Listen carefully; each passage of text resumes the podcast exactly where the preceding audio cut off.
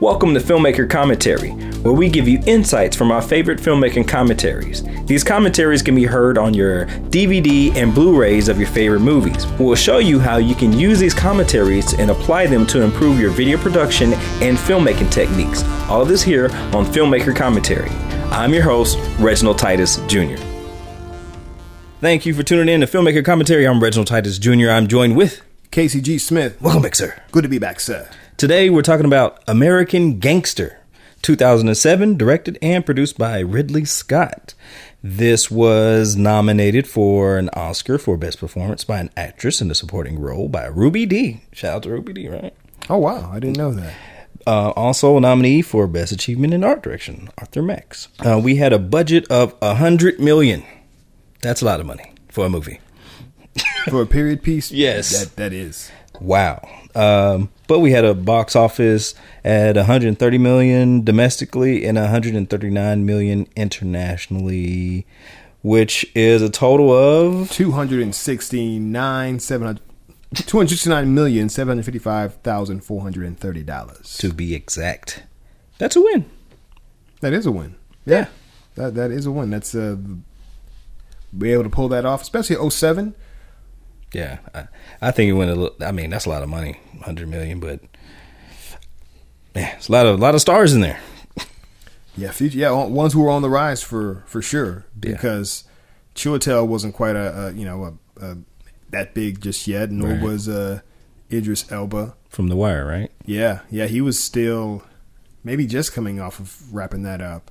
Hmm. So yeah, um, I even forgot he was in the film. Me too. I was like, oh, I mean, you constantly. I mean, the whole time you're like, oh, oh, oh, oh, oh, Yeah. yeah. You got Ruby Dee Come on. yeah, stealing scenes. Steal him. Josh Brolin. Yeah, man, dude, uh, Josh Brolin, man. Shout out to Josh Brolin, man. I, I, I. I, I respect respect his talent. I mean, there's, there's a lot of talent in this film. I mean, heck, Russell Crowe, Denzel, That alone, they're on the poster. right? I mean, two Academy Award winning. True. But before we talk further about American Gangster, let's talk about news and movies watched.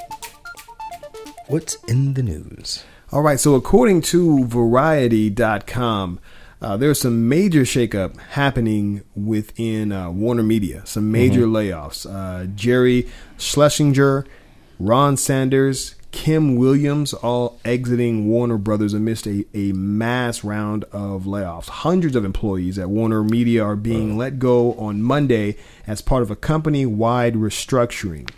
Uh, basically, their focus, of course, is to really pump and promote and produce content for HBO Max. Like they are pouring everything into that. sure. Um, and since they're new, let me get the guy's name right.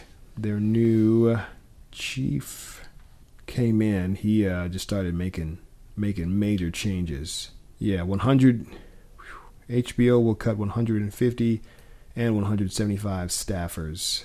Wow. In the wake of the overhaul of the media company's top ranks, initiated by Jason Kilar, who took over as Warner Media CEO in May. Uh, one that saw the ouster of top programming leaders at HBO Max, Robert Greenblatt and Kevin Reilly, as well as a move to consolidate Warner Media's production operations into a single entity. Mm, okay. So, other media companies, including Disney and NBC Universal, have enacted rounds of layoffs and furloughs as the public health crisis has sparked a recession, disrupted film and television production, and closed movie theaters. So, yeah, so major shakeup at at Warner Brothers. Um, stream time. yeah, Produce content and stream.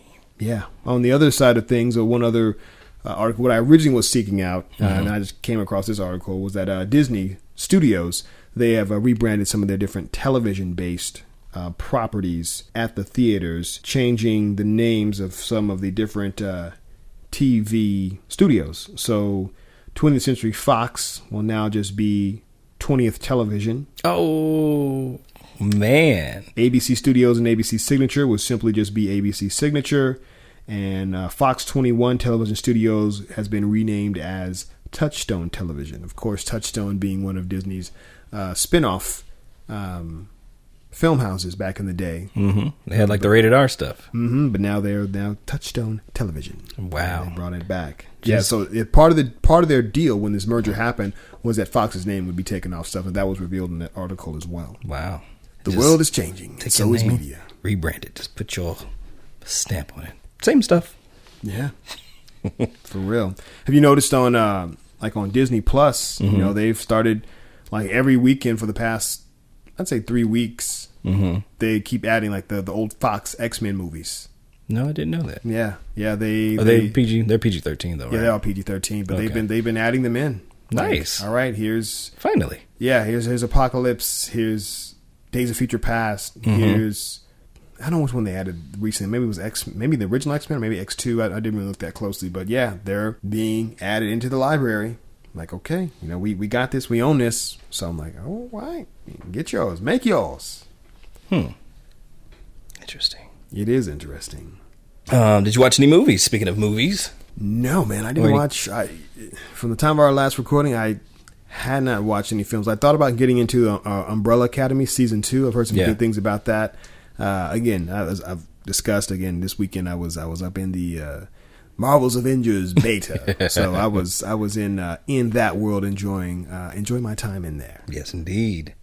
Uh, well, for me, uh, watch the No Limit Chronicles, which is Master P. If y'all don't know, Master P, hip hop mogul, made history, still making history, um, and it's just kind of chronicling how he came into the music game, and it's a he has a very interesting past and present, and for someone like that to survive all that, there's some parallels to like our Frank Lucas character, and Master P is very interesting. All you know, and uh, Master P, like a lot of his um, grandparents, father, everybody, military, all from the military. So like integrity, hard work, all that stuff, kind of like that's where they kind of live by. So his hard work and stuff, it, it makes sense that he's so successful. But anyhow, yeah, they uh, we we watched four episodes, and then they should be releasing like the last three over the next week.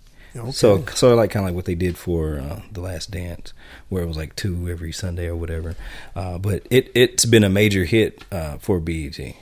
Good for Yeah, them. it's the most streaming like show they have, and Master P's been making a lot of news lately because of his new products. So like he has what like new products? What's so he has like a like a like a ramen noodle. So he has like a ramen noodle, and then he's also behind the Rap Snack. So if you ever went to the gas station and seen snacks, it says Rap Snacks or chips, and it has like rappers on the front. He's been part of that company for years.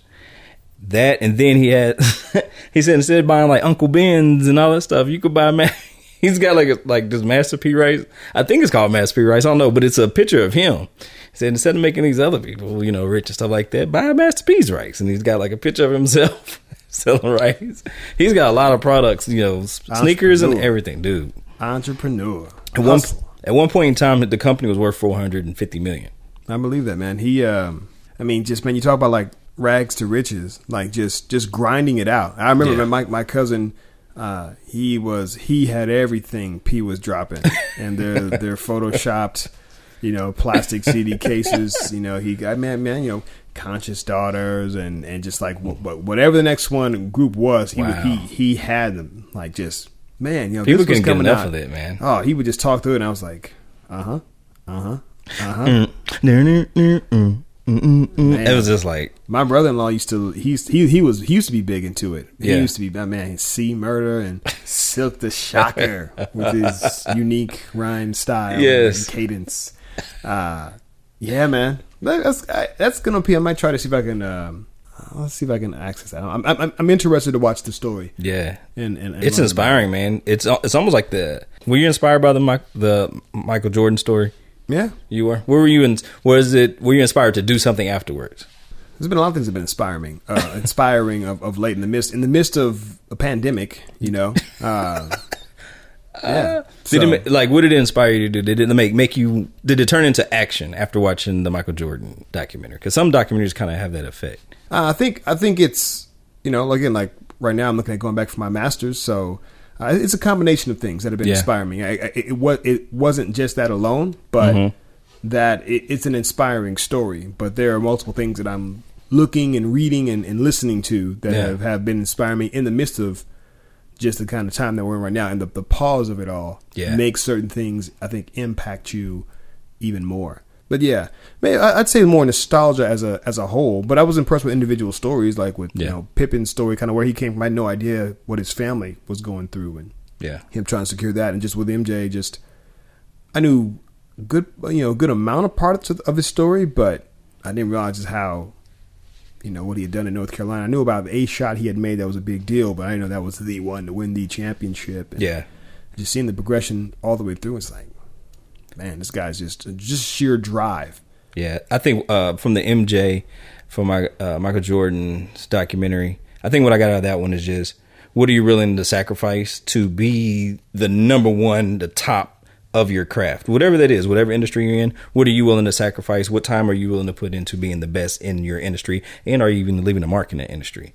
Um, that's what I got out of that one. Yeah, but out of this documentary, P, that it's inspiring to like, okay, you know, we are in business. We we have different ventures, so it's like, okay, what are you focusing on? What can you grow? What can you scale? You know, what can you take out of from this? Because this is somebody just he did have uh talent in, in basketball and things like that, but Right. this is somebody that took that hard work and put it into something that people thought was nothing and was able to make hundreds of millions out of it. He found his target market.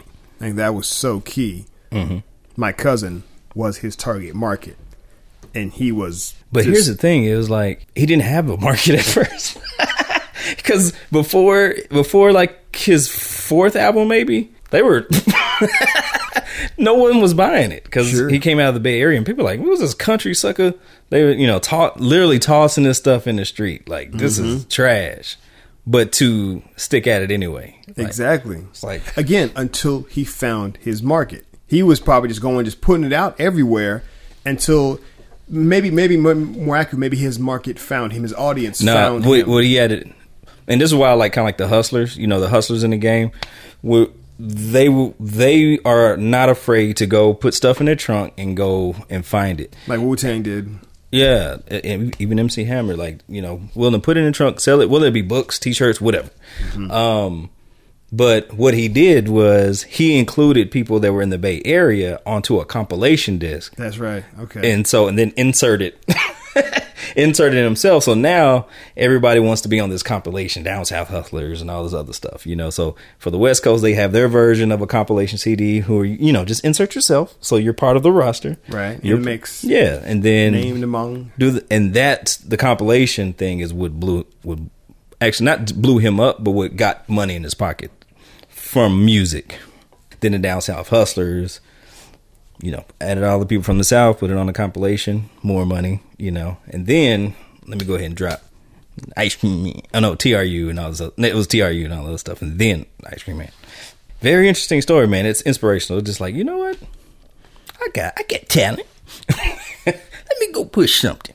So anyhow, I watched that, and then uh, as far as like books I'm reading right now, because media, you know, crossover between you know books and screenplays, stuff like that.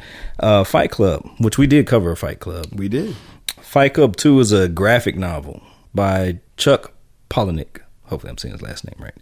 But um, it was okay. It, it was it was decent. It was all right. There's some things in there where it's like the actual author is in the graphic novel, and they're like totally breaking that fourth wall, and he's part of the story. So I'm just like, ah, what? You mean like author or the narrator? The author, Oh, yeah. Chuck, Chuck put him. is in the book. Oh, that's weird. Yeah. Yeah, I'm like Yeah, it was. It was. Yeah. So I was. I was like, eh. that's a little. Uh, that's that. Without having read it or anything like that, it sounds a little indulgent. There you go. Yeah. Yeah. Um.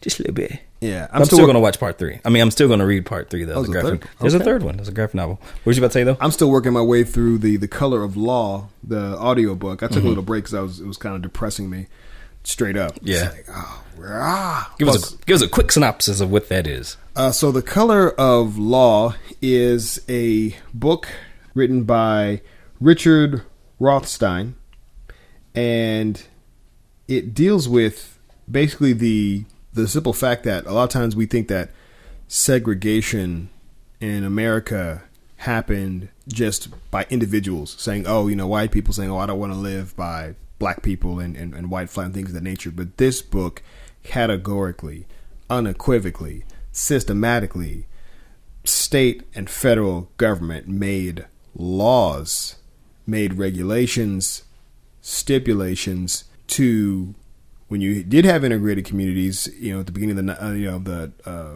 20th century, Mm-hmm. right? We're in the 21st century, right? Yeah. So in the beginning of the 20th century, Where are we? yes, where are we? Uh, they began to make laws to uh, to separate different communities that were already integrated. Uh, but also, when the wars happened, they went ahead and began to separate people as they came to places to, to, to build and prepare weapons for the war. But then, even after certain wars ended and people wanted to improve quality of life, and we have all these veterans coming back and wanting to use the GI Bills, we had the first uh, suburban areas being constructed, and there's a whole area that was being built, Reginald, and without any buyers yet, no buyers for the homes, but yet they were able to have the federal government involved, banks involved, with one big stipulation that you could not sell to blacks. Ooh, And so that's built in. That's built in the. Absolutely, one hundred percent built in. This is federal government, ladies and gentlemen. This is not conspiracy. All this is documented. And the, the crazy thing at the end is that it's like kind of glossed over. And so anyway, all the dynamics of it basically comes down to the ghettos were created because blacks were forced to stay stay in those areas. They weren't upkept because they, were they were originally when we talk about assist not, not assisted living. We talk about um, affordable housing. You know, we hear it now, and I think we have a totally different context of what that means. But back then, to get into affordable housing, you had to like show a marriage license. You had, I mean, there was all these stipulations. It was it was for middle class families, white, black. It was like you had to get into the program Yeah. and it was kind of there to start you off, but over time, it became something different. And as blacks were kept in areas, and, and as these suburbs were being built, they had things in their contracts saying that you couldn't build landfills or dumps or, or places of waste in a certain mile radius. So then they would then be sent into the into the ghettos and the inner cities. And so, it, I mean, just so many things, dude. You have schools. Uh, there was a, a story about uh, uh, in Austin. There was there there had been a school that was integrated, and they decided to then separate it, and then they were going to build a new school, where mainly kind of where the whites were, but some blacks had saved up enough money, moved out that way, and if you were going to live in a white neighborhood, number one, you had you you were risking number one just being attacked by the residents because Yeah. there's a constant talk of oh if the blacks moving in then property value is going to drop malarkey because blacks who had earned enough to get there number one they were going to they were going to be quote unquote on their best. They're going to be their best to be mm-hmm. there. Secondly they had to actually earn like an upper middle class person because they were going to be charged more to live there. Higher interest rates just, just charged more in general just to get into the neighborhood.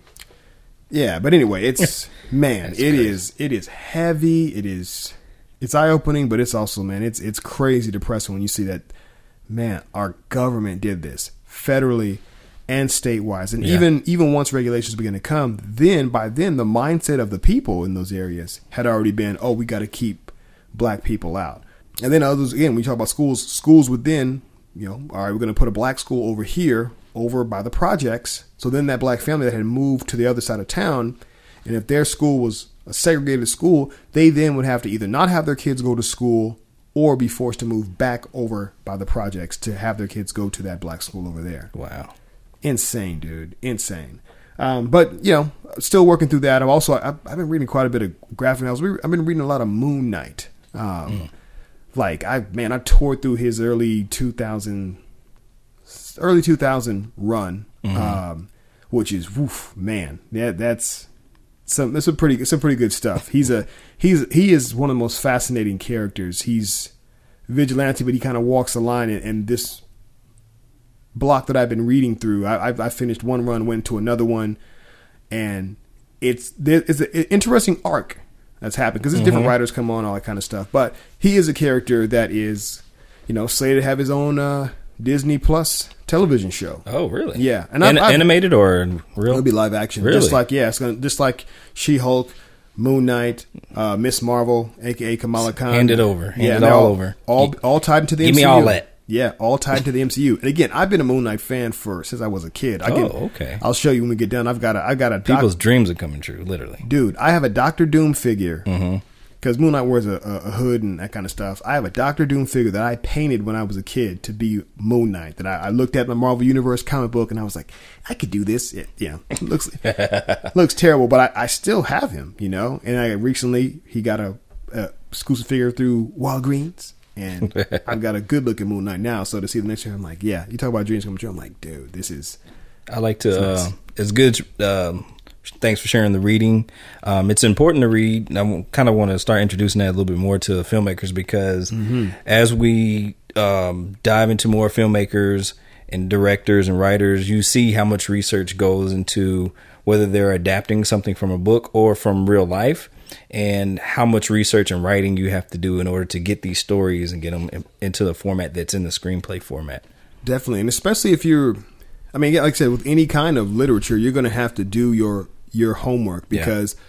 whether it's a real person who has a, a, lineage and a history behind them, or again, if you're talking about you know these comic book characters, again, again, I'm a longtime nerd, and when you make these films, you can have different takes on these characters, right? They're mm-hmm. they're always being quote unquote, they're always being adapted in yeah. different ways, but then you figure out how do we take a character with sometimes 80 years of history, Lord and you know or even 40 or 50 or 60 years and how do we condense and, and tell a story within a two hour movie or maybe over you know 80 hours if they're going to be if they're going to have a, a show um, how do we how do we introduce an arc right what what what cast of characters do we bring in supporting cast right because mm-hmm. it can't just be that main character right no. what supporting cast members so then you got to figure okay well what you know, am I going to take a certain artist or, or, a certain writer, their their particular run, and mm-hmm. use elements of that, or am I going to combine things from multiple runs and see what we come up with? So yeah, the reading is is pretty pretty paramount for for you writers out there. Yes, yes, yes, indeed. Um, today's show is sponsored by. Natural Hair the Movie by Grind Matter Films, available for purchase and rent on Amazon Prime Video services as well as Vimeo on demand. Please give it a watch and leave a review. Now let's jump back into the show. Thank you for tuning in to Filmmaker Commentary. We're talking about American Gangster 2007, directed by Ridley Scott, and he also produced it, along with some other producers, of course. Let's jump into the synopsis. Harlem drug dealer Frank Lucas rises to power in corrupt 1970s New York, equaling and surpassing the notorious mafia families with the reach of his empire. On the other side of law, honest cop Richie Roberts dedicates himself to taking down the most dangerous man walking the street. Lucas X, with impunity, smuggling heroin into the U.S. in coffins of American soldiers killed in Vietnam. American Gangster. And if this is your first time listening to Filmmaker Commentary, please know that there will be spoilers. You've been forewarned. How did you watch this film and what did you think? So the first time I watched this film, actually, uh, you and I had found a, a sale going on at a, at a half price books. Yeah. Oh wow. Yeah. Yeah, and I remember I, I, I picked it up just very inexpensively, uh, maybe like a dollar for the the DVD, and yeah, that's when I first watched. That was years ago. I mean, yeah. We're talking 2013 probably like 2013, 20 yeah, 20, 12 to 14. Yeah, like between 2012 and 2014. Wow. So scooped it up, watched it, and thought it was good. I didn't even realize, you know, I didn't really know Ridley Scott like that back then. Yeah. Yeah, but I enjoyed it. I was like, wow. And I'd watched, you know, I'd watched some of their behind the scenes features and, you know, looking at it now, coming back to it, just seeing the cast. I mean, of course, everybody, you know, knows Denzel and, uh, of course, we know Russell Crowe but all the other actors who are making, I mean, of course, Cuba as well. Yeah. But you know, Chiwetel Ejiofor and uh, Idris Elba, um, T.I., Common. Well, it's a tour de force, man. Yeah. Of of amazing, amazing talent. Um, you got Ruby Dee that gives uh, Frank Luke, uh, Frank Luke's characters a heart at least. Yeah, for real. Um, and of course, also again, our, our man Josh Brolin up in the mix. Yeah. It's like dirty cop. Yeah, man. Uh, so I, I, enjoyed revisiting um, revisiting the film, and I, I, actually I want I want to watch the extended. Uh, yeah, yeah, I want to watch the extended. Cut. I was tempted, but I was like, no. Yeah, I didn't have time. It's long enough. Yeah, but I'm, I'm, I'm so I think I think originally that's the version that I watched. I think this is my first time watching Really? the theatrical. Yeah, I think I, I went for the extended cut the first time I watched it because I remember the very end Mm-hmm. is slightly, it's slightly different, if I'm not mistaken. Mm-hmm. So yeah, uh, and I'm, I mean, I might just fast forward. I might play it at 1.5 speed or something like that. But uh, I just want to see the scenes that make up the extended cut, and then have something kind of break that down. that's not a bad idea. Yeah, Yeah, because there's so much going on, and the scenes are so interesting that it's like I don't even remember what was in the. You know what I mean? Like unless it's, it's some, if unless it's just a scene that just straight up sticks out. I think maybe I just watched the last, the, maybe the last scene 'cause I know for sure that's different. Mm-hmm. Yeah. Uh, just slight, slightly different. so that might just be worthwhile taking in. How about you, man? Um, I watched this. It had to been within the year that it came out. Whenever it was first, like on DVD, Blu-ray, was over at cousin's house, just hanging out, and it was playing in the background, and we kind of watched it. But I didn't, I wasn't really into it, and I never really was into at one point in time just like gangster movies like that because it was too real. You know, you you know friends and people that are into things, and you just like this isn't glamorous. You know what I mean? Sometimes I feel like Hollywood glamorizes things and tries to make it. I'm just like, nah, I'm not interested.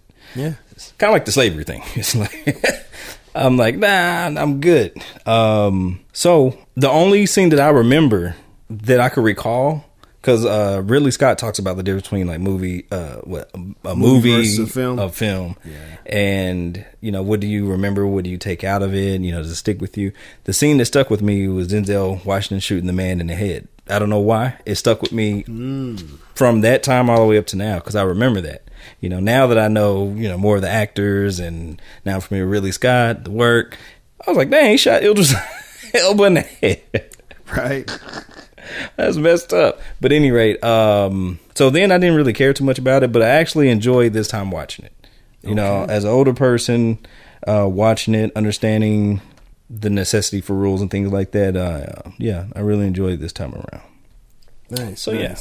I always what the scene that stuck with me was the piano scene where he just is just It just beating the brakes off people. You yeah because I mean you typically don't see like Denzel like that like just brutal like that Yeah. like man he was yeah with the piano piano man Yeah. okay When, when did Training Day come out? You remember? see I was look uh, let me double check on that because I'm curious Because we uh, covered that one. If this one came after the fact Because he was like on a little gangster streak. so training day uh, 2001 Wow. Okay. Okay. So we've seen him be like gangster. You know, he broke bad Yes. He's like, I like this. Let me do Equalizer. Let's do three of them. How many Equalizers has he done? Two? It Two. Okay. It's a franchise, for goodness sake. I think he likes it. and that's his first like sequel that he'd ever done Really? Yeah, because Denzel, like normally, is the thing he doesn't do sequels. I think that may have been his first. That was his first I sequel. wonder if he had some back end on that. Maybe. I still. excuse me. I still need to see the that sequel. I, Okay. I, I like the first one. Good, you know, good enough. So, Ain't nothing wrong with a little killing.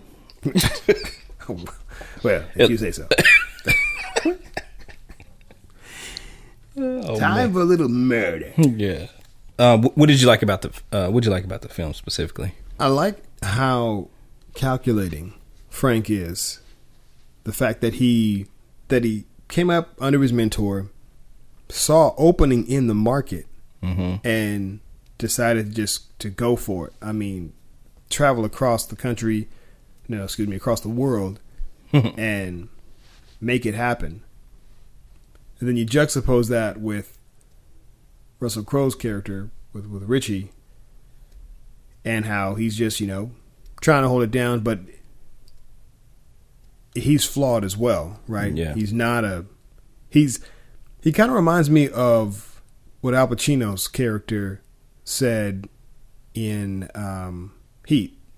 Oh, he he was high as a kite. I love that character. Yeah, he's so wild. But he basically is like he's given his everything to his job, Mm-hmm. where he almost doesn't have anything left for his for his his family. Yeah, You know, his wife is, you know, literally having an affair while, while he's there. Whereas with, you know, he just doesn't have time. He and his Yeah. wife even tells him, "You don't That's- have room for us." I see what you mean. His life is falling apart, but the cop thing is That's going his, good. That is his life. yeah. That is one hundred percent his life. Everything else is just, you know, is is trappings. Mm-hmm. And so I like the the juxtaposition, how their stories were were pretty clear, and then they really don't intersect until really like towards the. I mean, really towards the end time they actually come in contact with each other. But the way all that just builds up, you know, Frank building his empire, as as, as sad and wicked as, as as it is, because he's destroying his his his people, Yeah. uh, destroying the black community with with this with this product with little to no remorse, which is sad. Um, but yeah, just it's it's. I think the storytelling is very clear and concise, and the Mhm. and and the the the costumes, the look. Yeah, true. The- they, the- they nailed it. Oh man, absolutely nail it. And even like the some of the score, I actually ended up looking up the soundtrack on Amazon Music, and there was there, it's, there's one piece of score that they play as I think it's as Denz, as as Frank is first coming maybe back from Vietnam, and maybe like when he's got he's got the disguise fro on everything, he's kind Yeah. of just watch people. There's a Yeah, because that was early on. yeah yeah. Uh-huh. There's a there's a just a track that they play. I was like, man, that's that's hitting. so, how about you? Um, I enjoy like the business overtones. You know, us coming from a, a, a university specialized in business, enjoy that. You know, the principles of branding, great product, importing, competition, and even customer service. Um, it's um, Mark Cuban calls it uh, business is like the the best game in the world. You know, in his book, uh, How to Win, and it's because it's no matter how old you get or whatever, you can always compete, you know, but it's 20, 24 7, 365. Um, so yeah, I I really enjoy that aspect of it. And you see that early on it, through his mentor as he explains the importance of business, even being to the point where he's dressed so conservative, but like, man, this guy could easily be on Wall Street or, you know, any other venture. Right, because he would find the he would find the loophole. He would find Yeah. the demand, the need, and he would press in. And I, well, I think also what made it possible is that because it's organized crime, there's a degree of force. It even says in one of the I don't know if you're watching the behind the scenes stuff. No. Yeah, I watched it. There's quite a bit. It's, Yeah, it's, it- it's it's actually I wish I would have had some more time to um to devote to it. sure sure it's worthwhile. You would have made more time to. Yeah, it's worthwhile like going back and checking out. There's like an hour and a half Man, or I- let's say an hour. I think it's an hour, a little over an hour. But it's a, it's the, like a like a making of, and, and Ridley's diving in deep there, getting some Mm-hmm. Great nuggets. There's there's even a something called case files yeah, where literally you have a, a six minute or so scene of Ridley on the phone with the writer, uh, with Steven uh, Zaillian, hmm and a couple other, and, and, and Ridley's in the office along with uh, with uh, Richie Roberts, right? Richie Roberts, yeah, along with Richie Roberts hmm and a couple other people where they're given basically giving Steven notes on just a couple of different scenes that they you know as far as how they played out just according to what Richie remember here you know here and there. So they're talking through that and like Wow. just giving them giving them notes. Uh, then there's some stuff they talk about the production. Just yeah it, it's it's a pretty deep dive. Even some some of the more action oriented scenes like the big shootout like kind of how mm-hmm. that was thought out and and how that was blocked and Wow, yeah, Yeah, a lot they- going on there. So. yeah, man, it's it's a a, a wealth of. It's a good purchase if you're looking if you're looking to take a, a deep dive into how this thing came together. This this is pretty packed, and again, I'm I'm, I'm mine's the DVD is two two DVDs because it was so much, you know. Versus I'm sure the Blu-ray has it all. just one disc. Yeah, And I went on and purchased it. I was like, this is a good purchase. I'm like five ninety nine. Like, let me go on snatch that. yeah, oh, yeah. I wonder how it looked in. It looks beautiful. Oh man, that might be that might be worth Just saying. circle back around. It for. looks good. Looks real good. Um, what do you think about the commentary in general? By the time you listen to this episode, Yeah. you have listened to our our hundredth episode. Boom. and, and, and you know how I feel about Ridley, Ridley. and his commentaries, and he does not disappoint here. True. True. He he He's is- come up the ranks and like you know I started thinking about I I literally said I was like I might have to change my commentary Yeah. favorite commentary guy out uh, because I forget you know Sure. I was like dang Ridley's bringing it dude. Yeah, he's. I feel he does these commentaries. I think I think he knows who his audience is that listens Yeah. to these commentaries. That he knows he's listening to like future filmmakers, Right. And so he's going. He's he's sitting down. He's taking his time. Uh, he's in a you know it's a fairly comfy seat. You hear him kind of you know moving around, and he's this sucker started eating did yeah, you catch he that He had a biscuit. it's two. You know, it's two and a half hours. no just pause it Oh, that's true. That's fuck, that's gross. yeah, uh, this scene's great. I will. I will give Ridley a pass. yeah. I will give you a pass, Ridley, because you always bring it. So you, you know, one biscuit, a biscuit, a biscuit, some tea. you know, because we've done like six of his films, at least. Yeah. Yeah, Uh, five to six quite of his films. So Thelma and Louise, Aliens. Gladiator. Uh, what's the other alien film? Uh, Prometheus.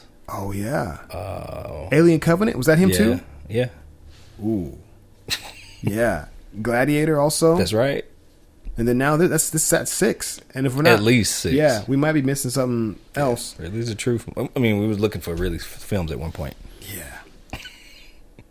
So, um, but no, I, I yeah, his the commentary is good, and, and again, I, I enjoyed how it's intercut with the writer coming in and sharing his his insights, his research. The fact that he sat down with both Frank and Richie Yeah. and had just a wealth of knowledge. So I mean, so much that he almost like was creating almost two separate scripts. Yeah. and they eventually kind of merged. But he had he had so much Richie of Frank's story. Richie being the cop that Russell Crowe Mm-hmm. played for the audience, Yes. just in case. Yes. Now I'm glad you clarified that. We've thrown out names like Yeah.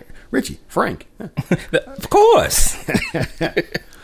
But yeah, he had so much. Yeah. And just kind of hearing his process as he worked through. Mm-hmm. So yeah, how about you, man? What'd you enjoy about the commentary? Uh, Ridley Scott, the tech nerd stuff, and then also like you were saying, like how they were cutting back forth. It seemed like it was two separate occasions, and they just kind of Oh, yeah. edited on top of the film. Um, but it wasn't too self indulgent. I mean, Ridley, Scott was tooting his own horn a couple of times. I'm like, all right, I'm a genius. Basically, is what he was saying. Uh, but how he's how, how, how his brain works. yeah, but he said I mean, he's not really good with you know like names. But yeah, I can still draw draw the house though. Yeah. You know, where I lived as a child. it's a different kind of brain. I'm a genius. brain. Nah. Your brain's not my brain. Yeah. no, he didn't say that, but it was Uh, but uh, I, I dig it though. You know, it's uh, he's earned his stripes. You know what I mean? He's he's earned it. So I I think he's also kind of letting people know, like, just like not everybody can do it the way that he does it as, Mm-hmm. as well, because the route that he went up through is is is different, and so, but he's he, he's he's pro- prepared. he's what they call it prolific. You know, he does so much work that it's like he's kind of got it. He's got it mastered. And It's he's Spike Lee too. yeah, It's like Spike Lee. It's just like they're masters at this. They're putting in several cameras. You know, they're they're mastering. They're just, they just like let's roll, let's roll. yeah, man. and again, to uh, you know, come over from another country as well. That's another level of uh, grit and determination, you know, and then do True. his thing with, with I mean, so many commercials that he that he shot and music videos. And in fact, he said he was in New York during the during this time. He was in New York. He's a renaissance dude, big time. Yeah, so I dug I dug the commentary. Um, yeah, it was a it was this was a good pick, good good choice, Smith. Thank you. I'd been campaigning for You have a short time, and I have been dodging it. persistence pays off, ladies and gentlemen. It pays off. Thank you. Thank you. Thank you. I was like, I was like, "How about American Gangster?" Insert cricket, crickets, crickets, crickets. I was like, "Okay, okay, I'll, try- I'll, I'll try again in another next quarter." no, but I'm glad. I, I, something I was like, man, I was like, I, I didn't know how much of you had seen or you know, under what circumstances, but Yeah. something, something inside, and I think, something inside. I think, I think, I think it is time. I don't know why the, the, the some of the lyrics to the the Wiz Yeah. uh, popped in my head with the with the Tin Man. Yeah, yeah. I look inside and say, I like what I see. I don't know why it just came to mind.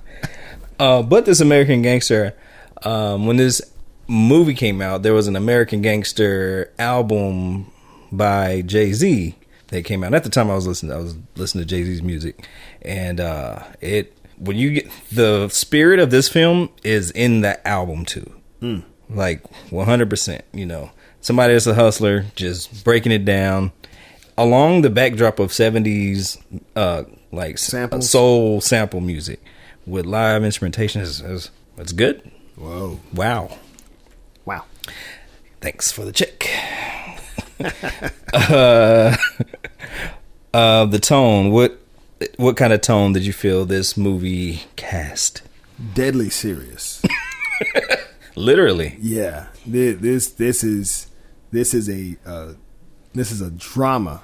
Yeah. And and it's it's so interesting to hear them talk about how they could, you know, we had you know black exploitation films, right? That deal with different kind of topics, and I'm not gonna say you know you know what's what or this is silly or this and that. I'm not gonna say that, but they were their tone is different, Yeah. um, and even and it, it, some some of it.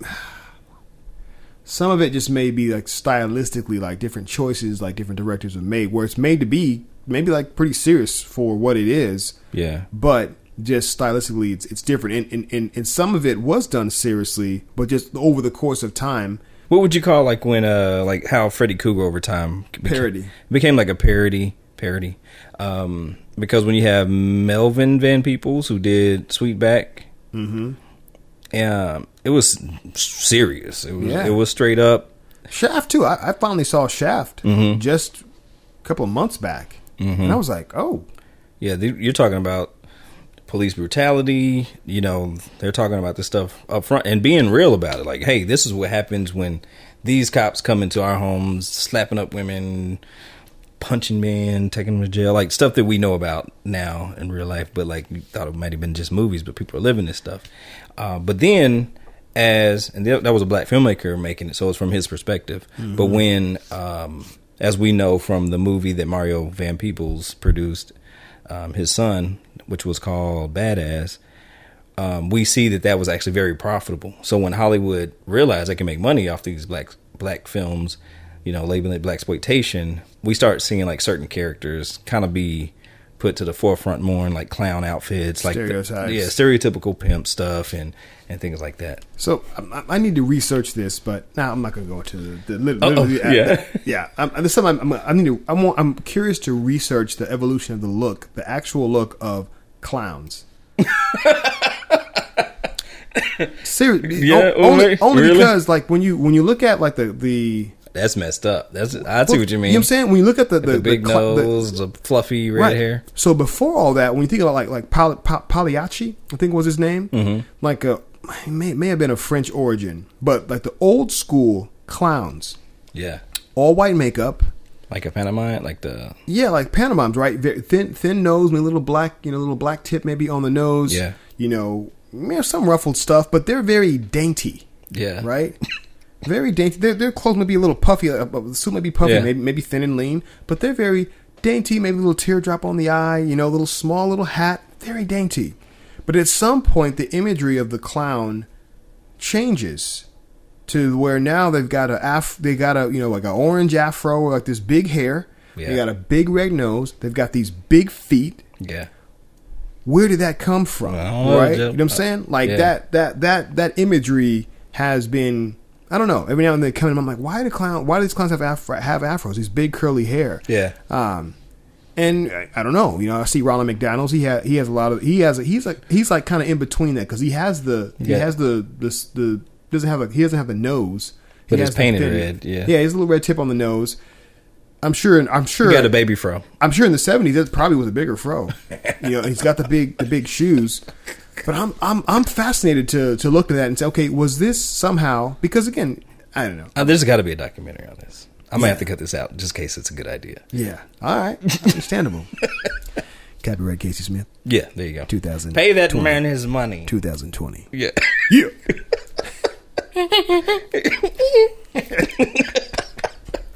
Pay that man his money. Oh man. Yeah, but yeah, that that's been Okay. just kind of just one of the things you're like, wait, hmm, hmm, what's going on here, Hey, you never know where that road might lead you. man?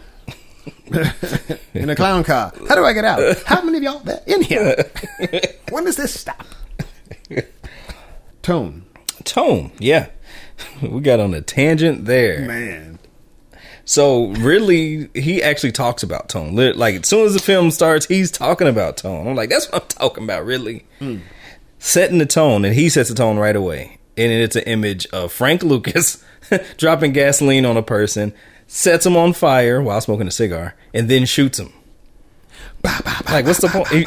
Like, like how devilish are you? Like, you just set this person on fire. That that's a long time. It takes time to do that. Get the gas, tie him up. You could have just shot the person at the very beginning. No emotion behind it either. Like Yeah. not moved by it. Like Yeah. uh, uh, literally a sociopathic act. Yeah, I'm just like this is this is this is everyday work. yeah, I, I kill dudes like this on the regular. Yeah, I have no problem with the smell of burning flesh or the hollow shells that fall to the ground in rapid succession as I take your life away. As a, I started getting into cigars a couple years ago, and when I look at them on the screen, now, I'm like, ooh, I thought about you because it really talks about cigars a little bit later on. How much Denzel actually loves cigars and this and that. I was like, I wonder how Reginald's coming along with. I know he's trying to make some changes. I did. I made some changes, but I did indulge a little bit. I was gonna ask. Did you, did you dip back in a little bit? Dibbled a little. Did you dabble? Did you dabble? It was a light week, but I. But when I see Literally.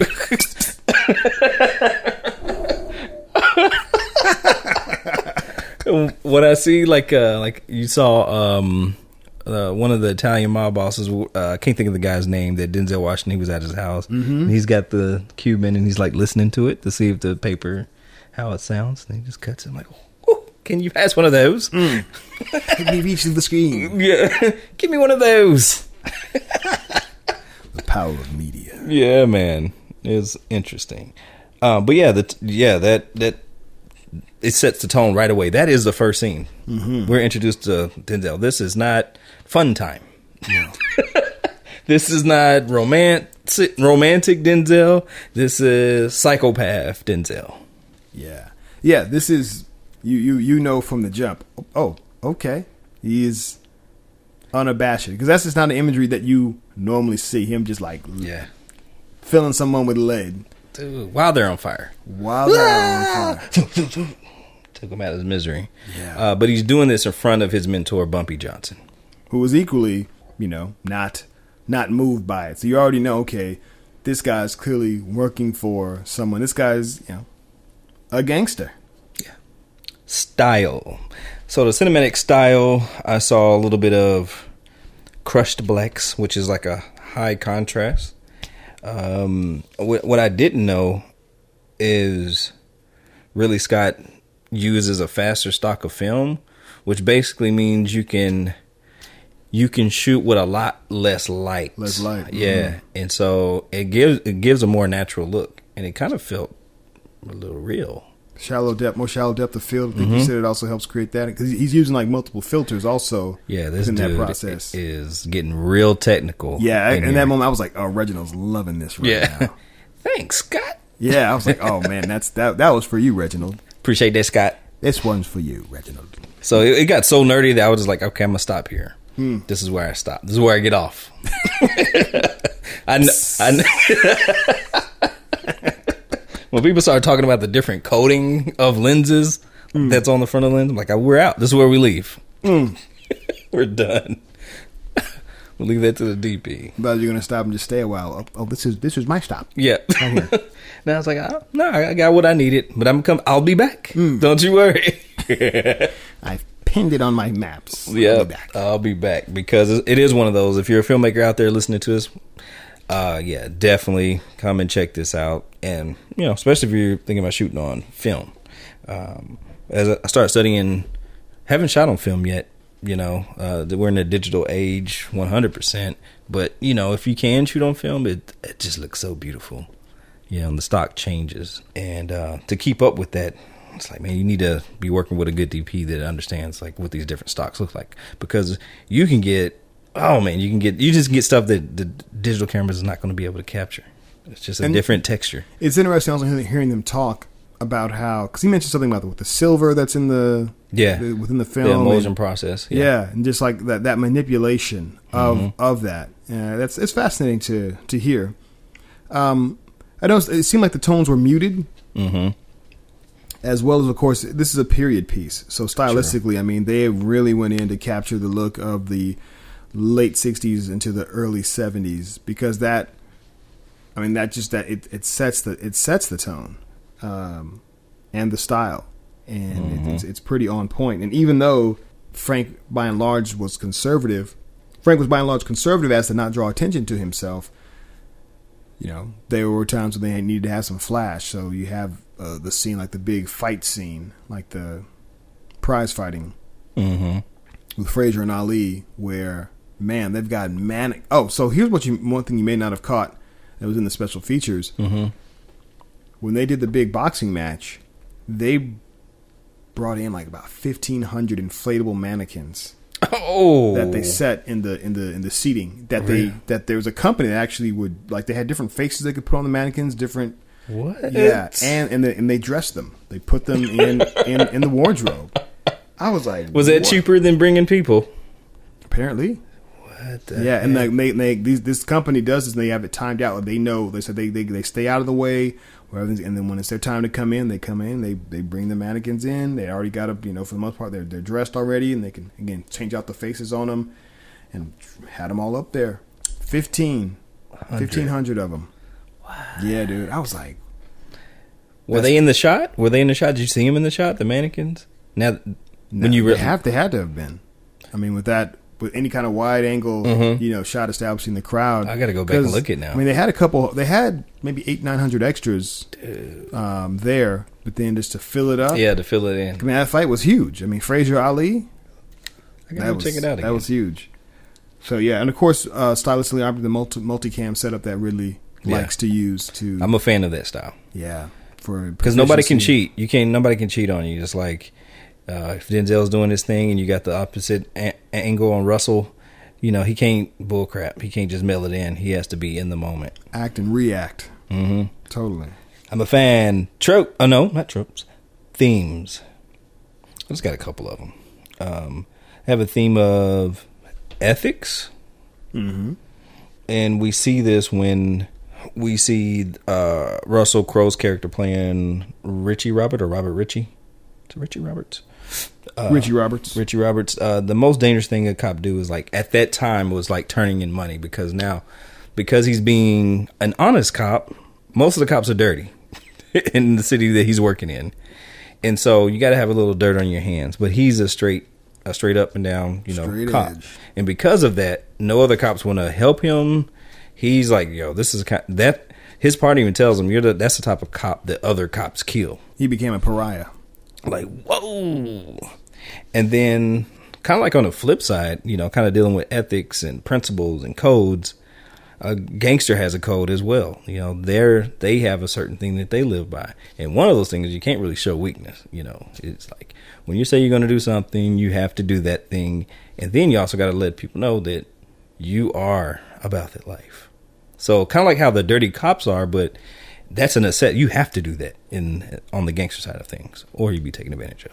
So I found that interesting. So just you talking about that made me made me think of there's almost a theme along those same lines. There's almost a, a theme of kind of breaking code Yeah, because obviously Richie does that as a cop, yeah, and then Frank does that in be, cutting out the middleman, which is actually the theme that I had was mm-hmm. cutting out the middleman, right. which is what Frank does when he goes to, to, to Vietnam and he starts, you know, going directly to the source, mm-hmm. which is in, in, in direct contrast to his his mentor, mm-hmm. you know, who is at the very beginning says, you know, what right do they have to cut out all the middlemen, you know. That's exactly what Frank does. Frank is like, why pay all these people in between when I can take this and make this and run this thing? And that makes him a lot of enemy. He breaks that that code, Right. and yeah, makes makes a lot of enemies in the, in the same uh, in the same vein. So I just found that uh, found that interesting. Uh, what one will do to, I mean, literally give money back, and it puts him in a horrible position. The other goes to the source of the money, also kind of puts him in a, in a in a, a bad position. But I guess there's, there's a respect that I guess for the drive that each of them have that they're not afraid to do something in essence unpopular. Then I had, I had some of a theme of family also throughout. Yes. Whereas, again, Richie can't hold his family together, and he's doing everything not even for the sake of his family, um, to the point where he's actually willing to let them go, so he can continue to be a better cop, a better prosecutor, a better defense attorney at the time. Mm-hmm. Whereas Frank is, to some degree, doing it for his family, for his for his mom, and brings his brings his his family into it. Yeah. Right, they become a, a vital part of the operation, brothers and cousins, and he know he knows that they will follow him. Mm-hmm. He gets to a point where he says, "All right, if, if y'all want to talk to me, you, y- y'all go through him. Like nobody talked to me directly." I'm like, man, that's he getting upset. For real. I, I like seeing him upset in a couple of things. He had a couple where he knocks, Yeah. knocks knocking liquids It's, over. it's kind of funny because it's like they this was not in the scene. Like it, that's what it feels like. It could possibly be there, but it's like oh, there's a cup there. Let me knock it over. that oh, you may have. I don't know if you got that part in the commentary where, they, Yeah. where he talks about that. no, no, no. I- Oh. wait, did I? No. What did he say? I don't remember. So, so in that scene with him and Russell Crowe with the cup, like that actually. Oh no, not that part. He knocked the cup over earlier. Well, yeah, when he's talking to his brother, right, Right. after the after the um, He told him to take his glasses off. Yeah. He takes his Take glasses off off. and he throws it in the water. Then slaps the thing. yeah, you blot that. Get the club soda and you blot it. That's twenty five thousand dollar rug. Yeah, I like it when he knocking over. 'Cause I find quick. my I find myself talking about prices to my family sometimes. That costs ten dollars. You gonna You gonna treat it like that? Hmm? Is that what we doing now? that costs ten dollars. Do you got ten dollars? No, no, you don't. I'm talking to my kids. Sometimes you gotta let them know. Yeah, there's prices. Yes, I'm just working for free, basically. If Right. you're gonna break everything, you understand value. There's a value. There's a dollar amount to everything. That's how. and then you see the guy like blotting it out. He's like, Yeah. Okay. Listening. And uh, the actual real uh, Frank Lucas, and getting some behind the scenes stuff, he he actually says a quote. He says that it says, you know having people respect you is one thing, but when they fear you, then they'll do they'll really do whatever you say. yeah, Like that's a quote by him. I'm like, wow, you're creepy. Okay. Yeah. You heard. Uh, but yeah, those are the themes. pay your. There's a um kind of going with the street code, military code, cop code. There's like all these codes, but uh, Frank Lucas like pay your bills. He talks about he pays his bill. He pays people off if he needs to, but he does have his code. He's like certain people he ain't trying to. He ain't trying because they're bullies. You know, it's like there's like a you're a bully. I'm not paying you. It's it's it's an authority thing. There you go, authority. He yeah. Anybody trying to have authority over him? hmm Oh, you gonna tell me what to do? All right, I got you. So what? You gonna just shoot me right here in front of all these people? Ah, Idris. Yikes! Yeah, like man, tango, tango down, tango down. And then they say so. In the commentary, Ridley says that there's a story that when he sh- when when You, you The got to build gangster- that one up because that's in trivia. all right, Fast forward. I can say it for I can say it, we can say it for trivia. You want to save it? Yeah, Yeah, yeah. let's yeah just bring it back up. Um, tropes. Uh, there's a lot of tropes here, gangster films. Um, but I'm just going to say one. Um, it's just when you disobey your own rules and you know you're not you're supposed to follow these certain rules, they come back to bite you. That's in almost every gangster film we've seen, from the the Goodfellas to the what are the other gangster films we've seen that we've covered. Godfather. Godfather. Yeah. Is that in black and white?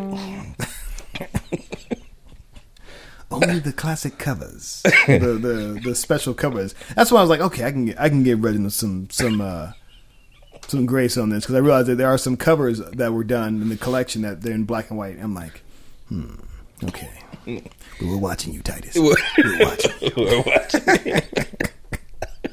I had a trope of the just the, the rise of the gangster, right? Yeah. You somebody starting off and you see them build their way up, the moves that they're making. Oh, Uh, oh, go ahead. Go ahead. I was just like corrupt cops. Yeah. And there- there's always some in every gangster movie. So I wanted to kind of go with the rule, uh, show examples of the rules that come around. So him specifically being conservative, one of his rules was not to be flashy. And he's telling his family not to be flashy, mm-hmm. not wearing the big hat. He he might even say you look like a clown. I don't know if he's. yeah, I he did he say does. that? Okay. Um, and he's, but you know, you can see that his cousins are enjoying it. It's like, man, I love, you know, they got the jewelry on, they got the hats, they got the pimp bang, they get the jive top. So it was like, can you dig it? Uh, but he's like very conservative. But his wife wants, uh, Frank Lucas' wife wants him to wear this mink coat. And he's like, it goes against his rules, but he, he's like, all right, for my wife, I'll wear it. And he's player. He's, you know, he's like he got his swag on and the jacket. And But the it- hat. That's right, hat to match. hat too. Got the hat to match. Fifty thousand dollar mink is it mink?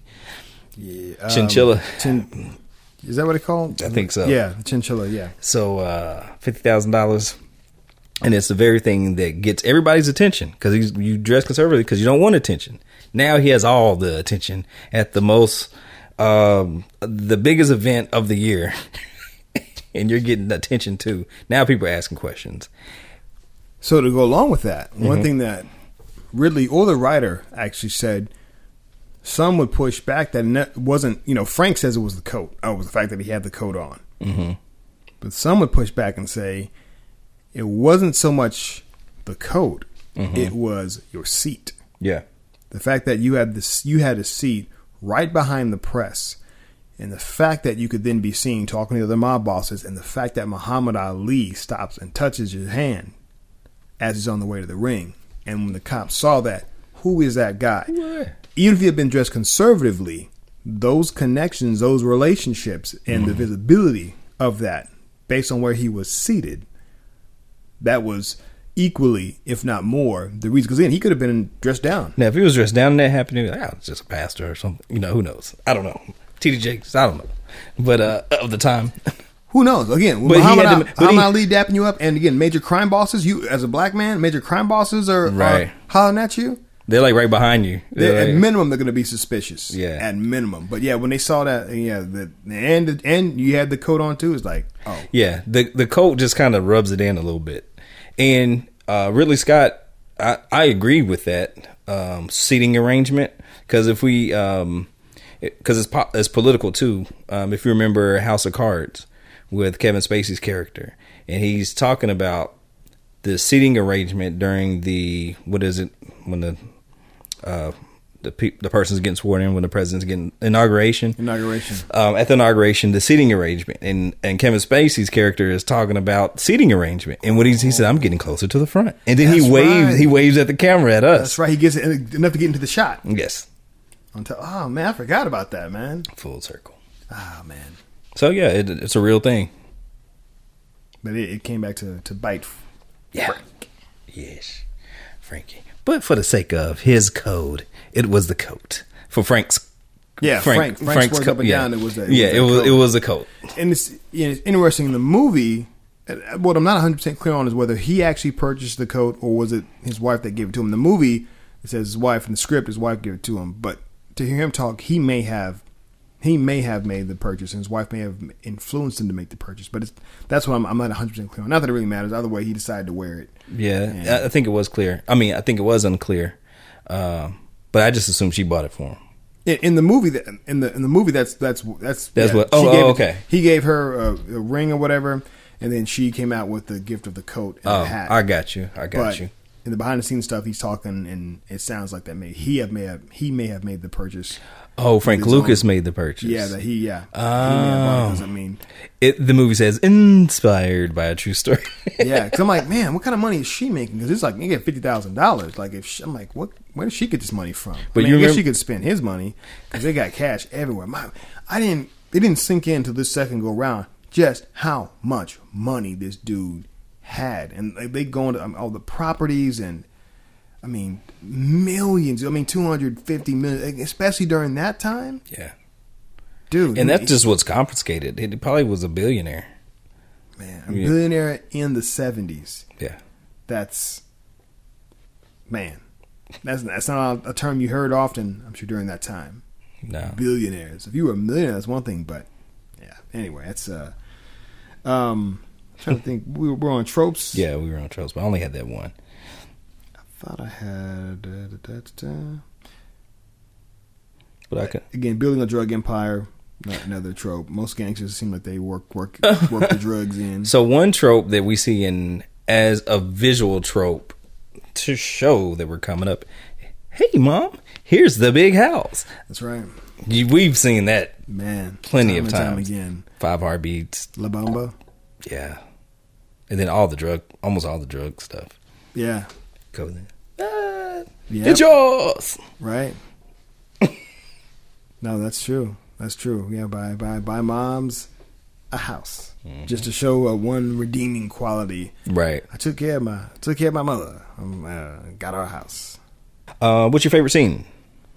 Favorite scene. I, I, I do like the shooting of, of Tango because as he's talking to his talking to his family, he's he's laying down the rules, Yes. right, and what it takes, you know, you know, without your something along lines, without your word, you know, then then, then you're, you're not anything. Mm-hmm. Excuse me a moment. He just gets up and you know, same coming from the same diner where he had already had interaction with Tango, and Yes. talking about the twenty percent.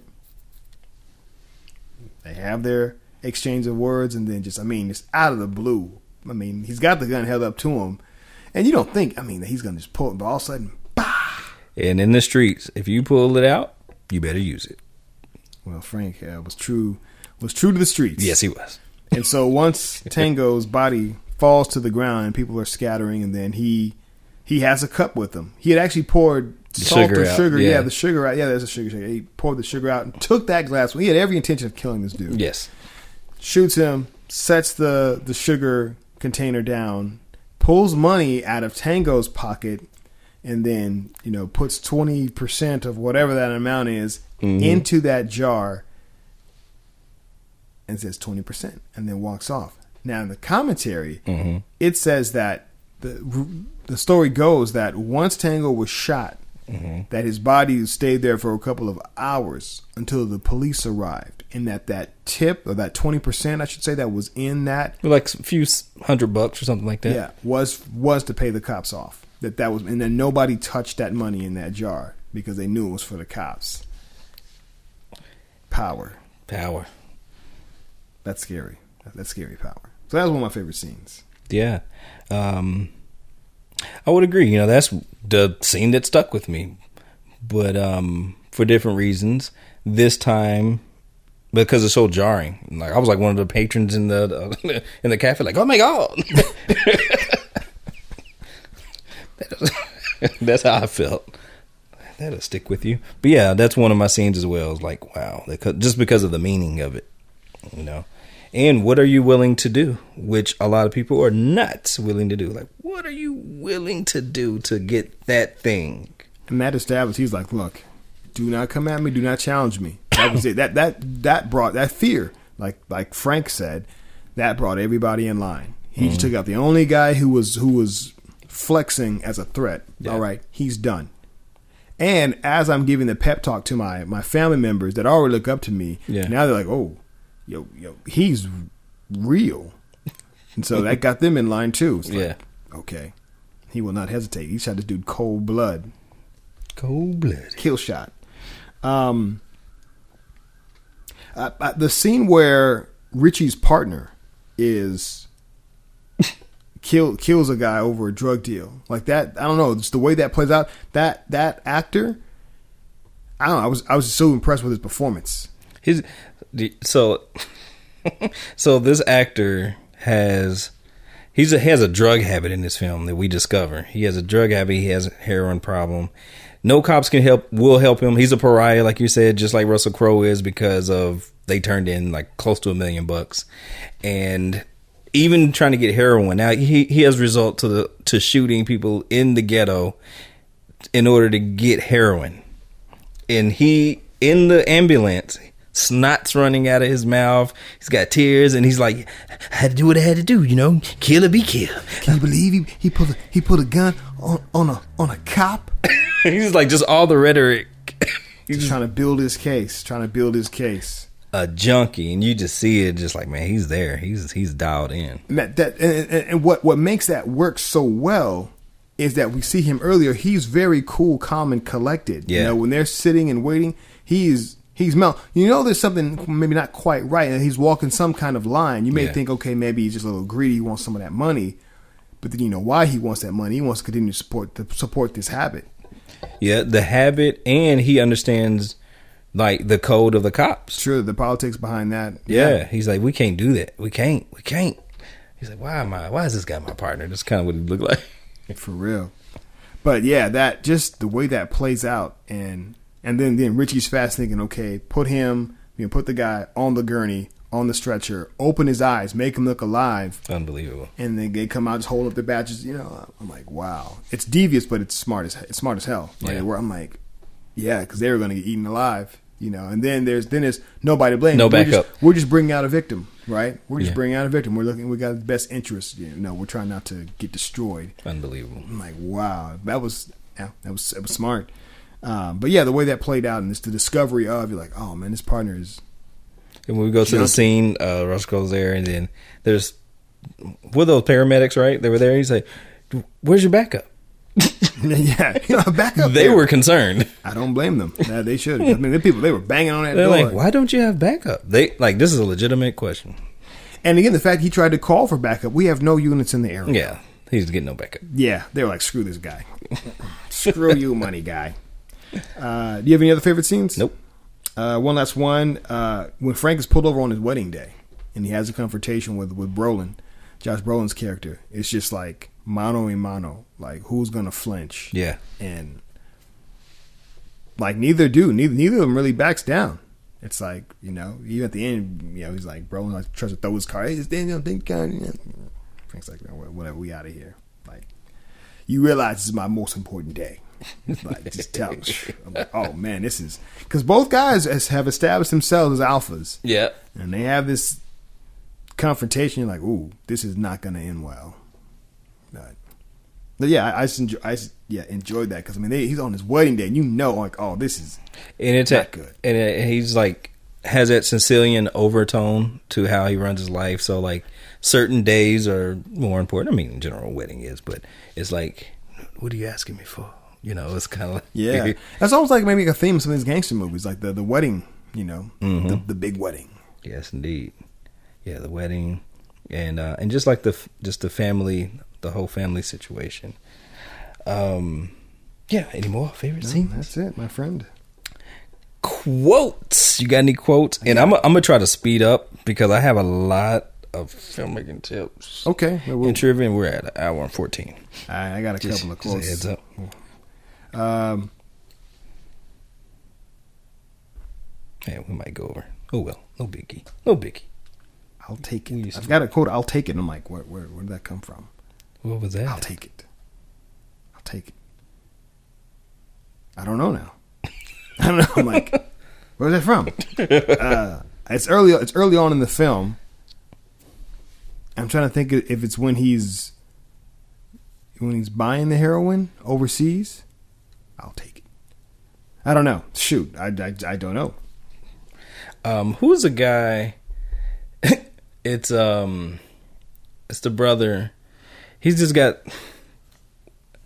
Oh, when when uh when Denzel when Frank Lucas is at the funeral and he it's a brother who's got his hair like slicked back and got this like little mustache and he's like, uh, Bobby told me to take care, make sure that you have to. Yeah, yeah, yeah, yeah. What- what's his name? I don't I don't know his name. Because he's been he's an actor who's been around for, for Yes, I still don't know his names. That's sad. He's got his got his hair fried, dyed, laid to the side. yes. Oh man, these images are so small. So small. Is that him? Joe Morton? I don't know. Yeah, it's Joe Morton. Joe Morton. Same. He's he he he um in Terminator Two. you got it right there. Boom! There it is. He stole that scene. Do you did you ever see him in a movie? did you ever see him in a movie called The Brother from Another Planet? Yeah, I remember you telling me about that though. You told me about this years ago. That that's a trip. Joe Morton. Joe Morton. Okay, so we see our brother Joe Morton. It's in this. It's in the scene. Uh, Frank Lucas. He comes in. You know, it's the funeral, and he's just kind of sitting down and kind of peeping out everything. You see the tango guy, you know, talking to his girl and just like drinking. Then he puts a drink on a uh, the table without a sauce Coaster. a coaster, and then Frank comes in. You know, wipes that, puts it on a coaster. You go get mine. Go get something. He said, "Go get something while you at it." Uh, we see Joe Morton come up to him, and his voice sounds like Dave Chappelle when Dave Chappelle plays a white guy. and then, uh, you know, he's telling him, you know, I don't want to make sure that you, you know, have to worry about anything and things like that. And then Denzel Washington was telling him, you know, some people in here they owe some money. You know, I want to make sure that you know that they pay it. And then Joe Morton's like, "That's a spirit." he doesn't believe him. He's like, that's the spirit. Right? you give it the old college try. Yes. Good for you. I love it. Um, Twenty percent. Yeah.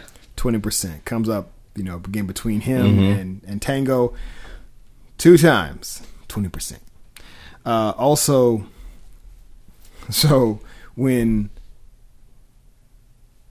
when uh, Richie's character, the first time like he's in court, you know, with his with his wife, and he's talking to his his, his lawyer or whatever, and and he's like, "There's a little break room, yada yada yada." And then also we cut to a scene where it's going at it, and she's like, she's like, she says, uh, "F me like a cop, not a lawyer." I, I don't know, like, that just that got me. I just cracked up. F me, F me like a cop, not a lawyer. I'm like, what? No, what does it even mean? Nonetheless, but yeah, that would that would crack me up. Uh, there was a scene where Frank Lucas has got all his country uh, cousins, brought them in. They're now in the business. Now Frank is showing them everything, and so we go to the the location where they're chopping up all the heroin. And in these locations, the production facility or whatever you want to call it, manufacturing, I don't know. Everybody has to be naked. Yeah. You know, we seen that in uh, New Jack City. New Jack City, yes. Areas, but Bucky naked, everybody naked. And then you know they come in there. We see is it Red Top? Is that the lady's name? Yeah, that, that's so. kind of like running things, Red Top. And then all the guys like Ti and our, our brother from Twelve Years a Slave, tell. Chiwetel. One day I will remember your name. Uh, his his face is like what is like Christmas or something. Like what is this? And then and Red Top was like, "What's wrong with y'all niggas? Y'all ain't never seen no coochie before." Why everybody naked? yeah. So they don't steal nothing. Yeah. Yeah. Why y'all naked? So also when he's uh when Frank is giving the the kind of the rundown to his to his kinfolk, Yeah. he's walking down the street with him with it with that his entourage, and he's saying, you know, he's talking about Bumpy. Saying, well, Bumpy was rich, but he wasn't white man rich. Mm. He wasn't wealthy. Yeah. This is a powerful statement. Yes, indeed. The indeed. difference. There is. I think uh, Chris Rock has a joke about that. Uh, he was like, Shaq is rich. Bill Gates is wealthy. if Bill Gates had Shaq money, it'd slit his wrist. Or something like that. something crazy.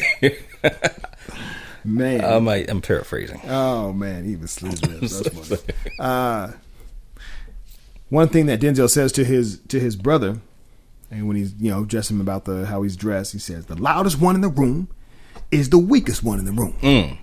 Whoa. Man, Okay. Just, Okay. again, that one rule, Yes.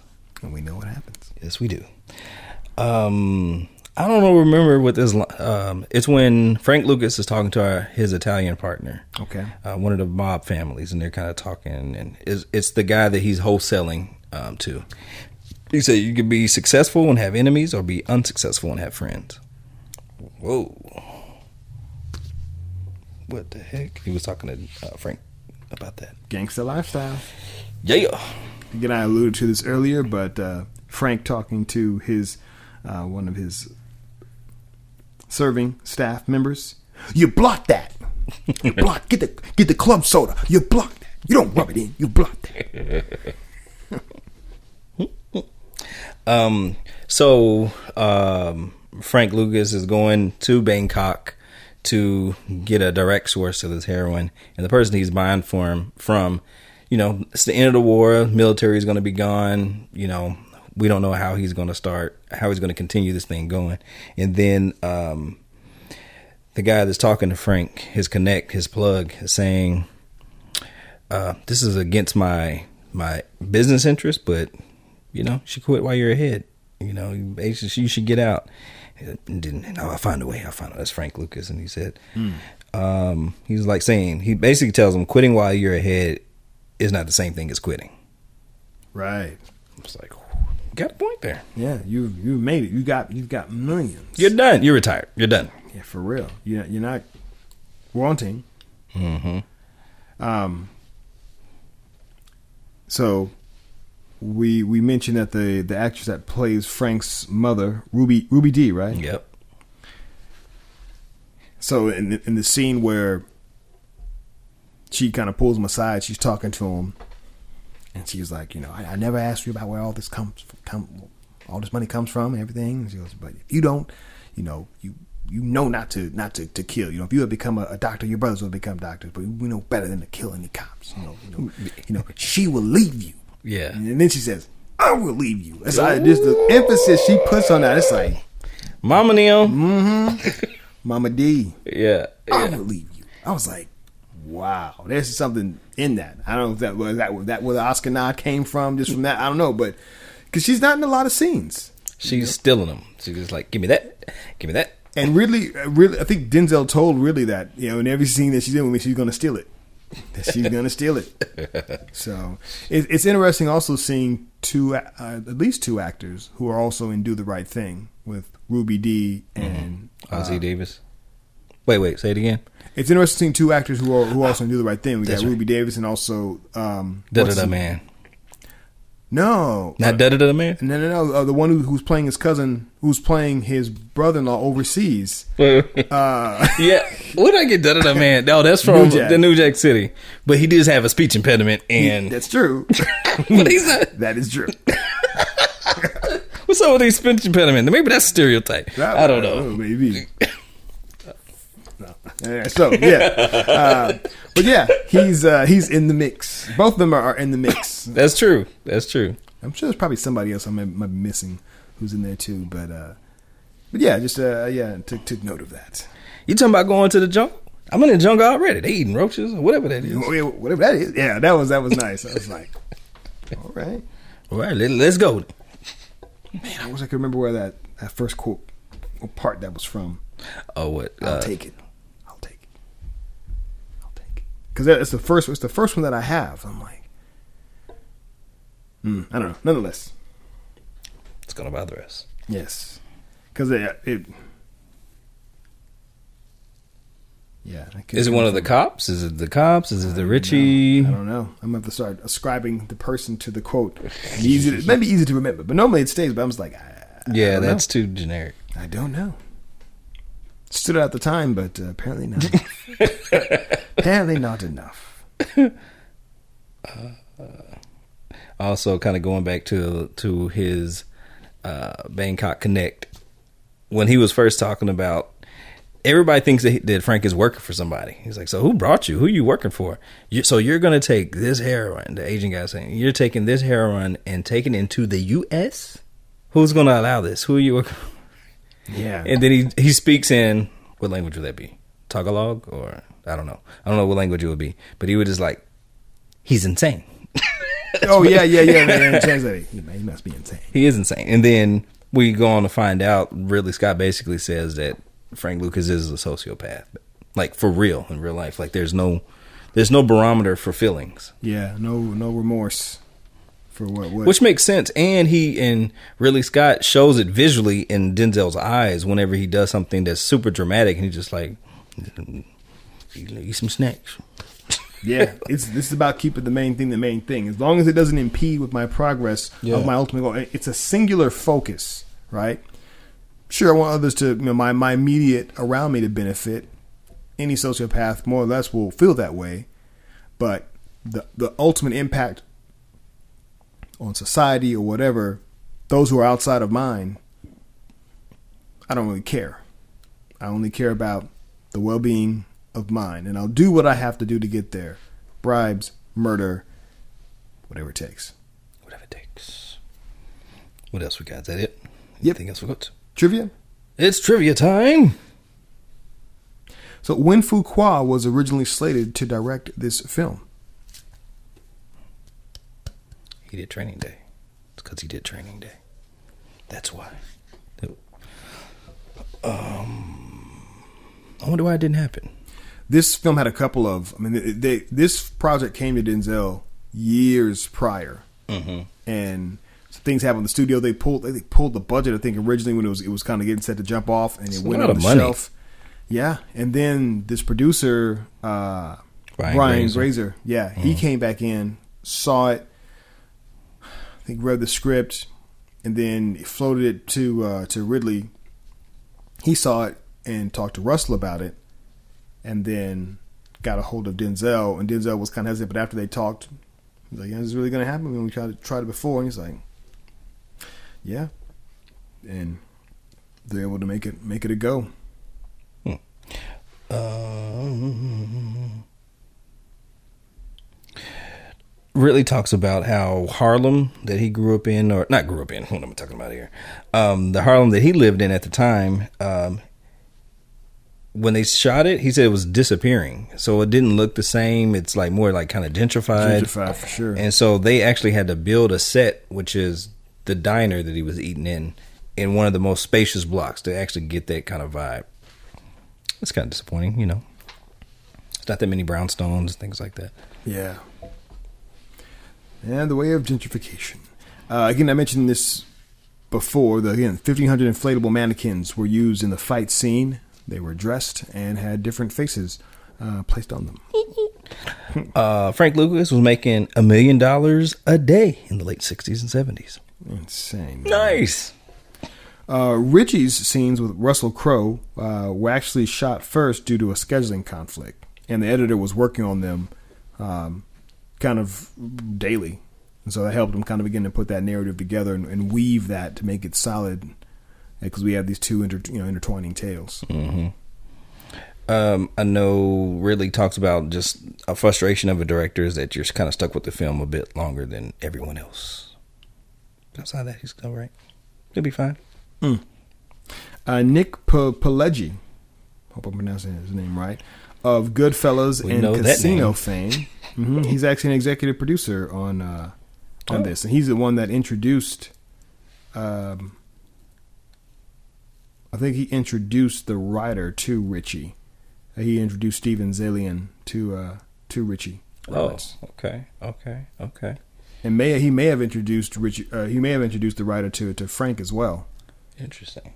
You know, he's into that, that gangster Yeah. lifestyle. Interesting. We're studying it and writing about it at least. That's all I have for trivia. Now it's time for filmmaker tips. Do your research. Um, there were over 50 hours of interviews between Robert Ritchie, Richie Roberts, and Frank Lucas. So it's like two separate stories basically, and they're trying to figure out how to merge. Yes, sir. Again, we alluded to this earlier, but multicam setups might take a little longer to set up, but in the long run, it is quicker. It also helps the actors as well because they can be engaged. If you really have what you need, then you might be able to spare an extra take where they can, you know, flex a little bit more. But um, but yeah, typically the 45 minute setup, two three takes. Everybody good? We good? We good? Moving on. uh, Ridley talked about like when he's like in love with the script. So when he's in love with the script, he sticks to the script, doesn't change it.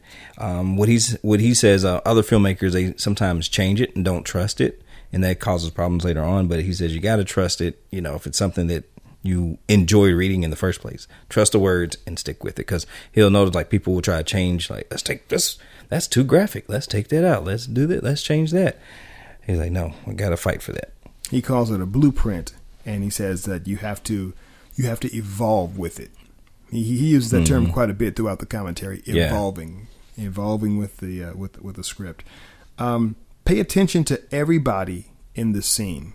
Mm-hmm. He said as you as you plan for a scene at times the tendency could be to, to think about your, your your main actors and them having their lines ready and prepared.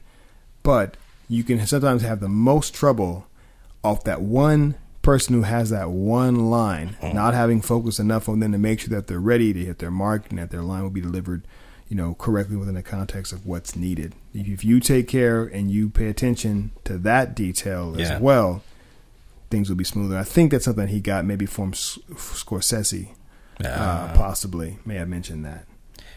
that um that's one of the things that bites you in the butt that's how how embarrassing is that is you know you got denzel that knows probably the whole script and not just his line just knows the whole script Right. and same thing with brolin with Russell Crowe. russell crowe they're just doing their thing and then you got this one person like uh, uh, uh.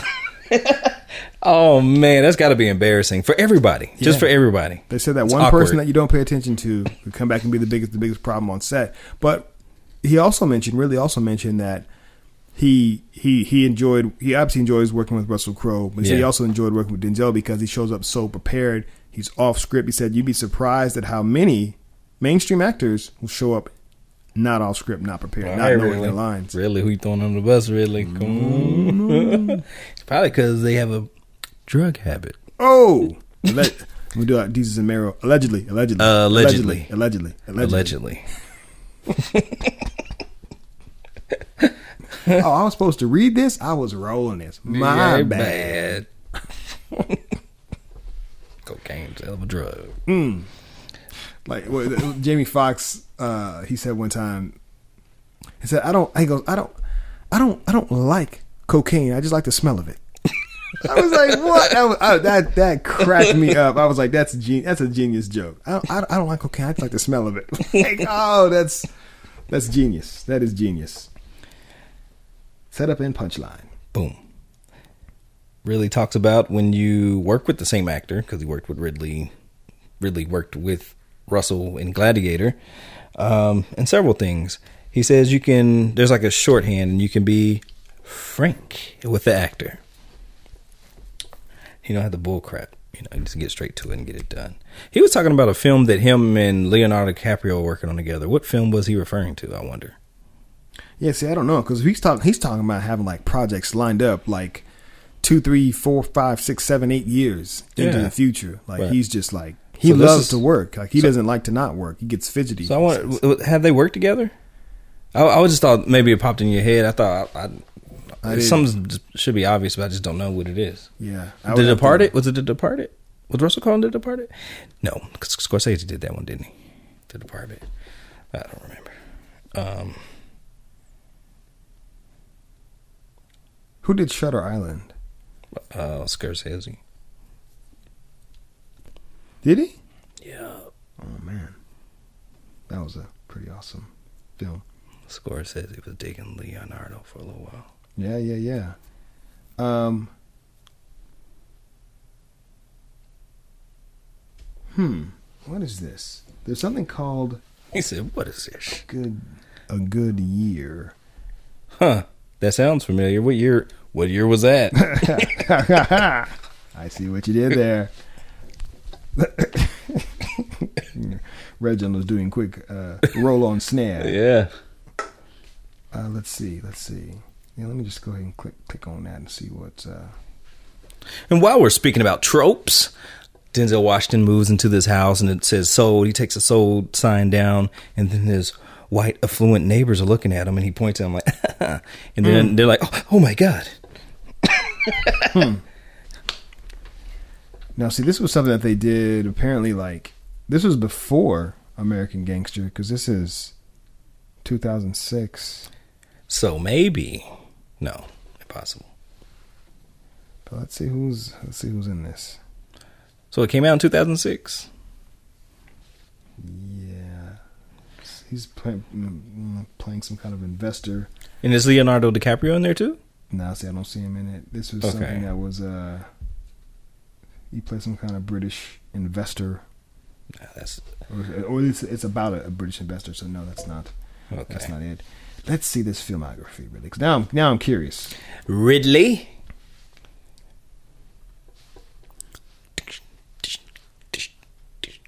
We Google Russell Crowe, Leonardo DiCaprio in film? Question mark. That that uh, could be yeah. 'cause I wouldn't. Hmm. Yeah, that might be easier to do. It seemed like that would have been a smash hit though if they were in it. But what would they do? I don't know. 'cause really, he's had, he's had some uh, some not so great ones.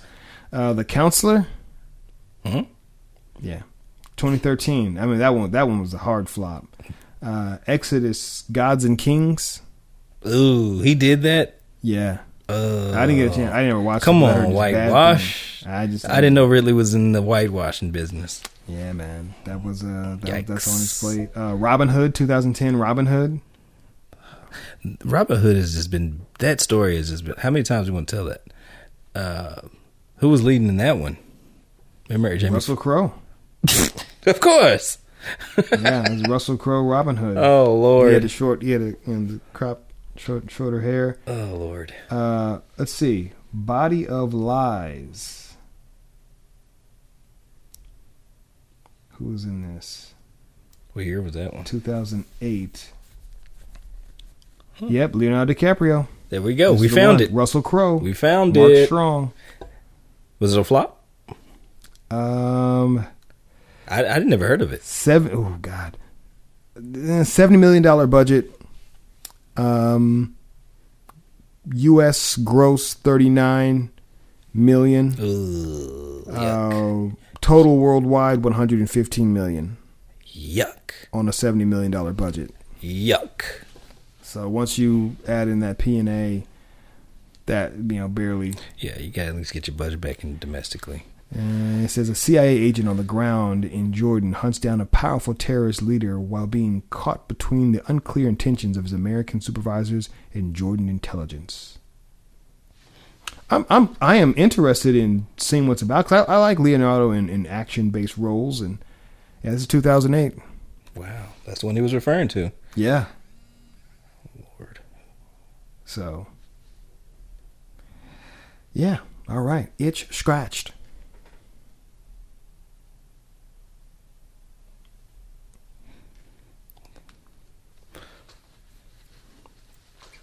Body of Lies. Mhm. So, uh, tips. One thing that Ridley said you alluded to this earlier. Movies are something that you can watch and then disregard. Mm-hmm. But he says he tries to make films, things that will stick with you. A year from now, a couple years from now, though, after you watch it, you you think about it. You may want to go and purchase it, Mm-hmm. own it, and keep it. Yeah. Watch special features, see how it's made. Maybe listen to the commentary. Yep. But yeah, Ridley Scott aspires to Mm-hmm. always be a filmmaker. Doesn't mean everything's going to work, but A movie is pulp. Discardable. yeah. I'm like, wow, okay. He broke that down a little bit. I was like, okay, I can dig that. Um, yeah, he said he revisited it like a good book, and that's kind of true. Like when I think about Jackie Brown, I like having that one just kind of just playing in the background. That's, that's like a little cool film to just it's just chilling. See, to me, again, I come back about Watchmen. Yeah, It's a it's. It's it's it's, time I, I got to watch it again. And it's been it's been a it's time. Tick tock, tick tock.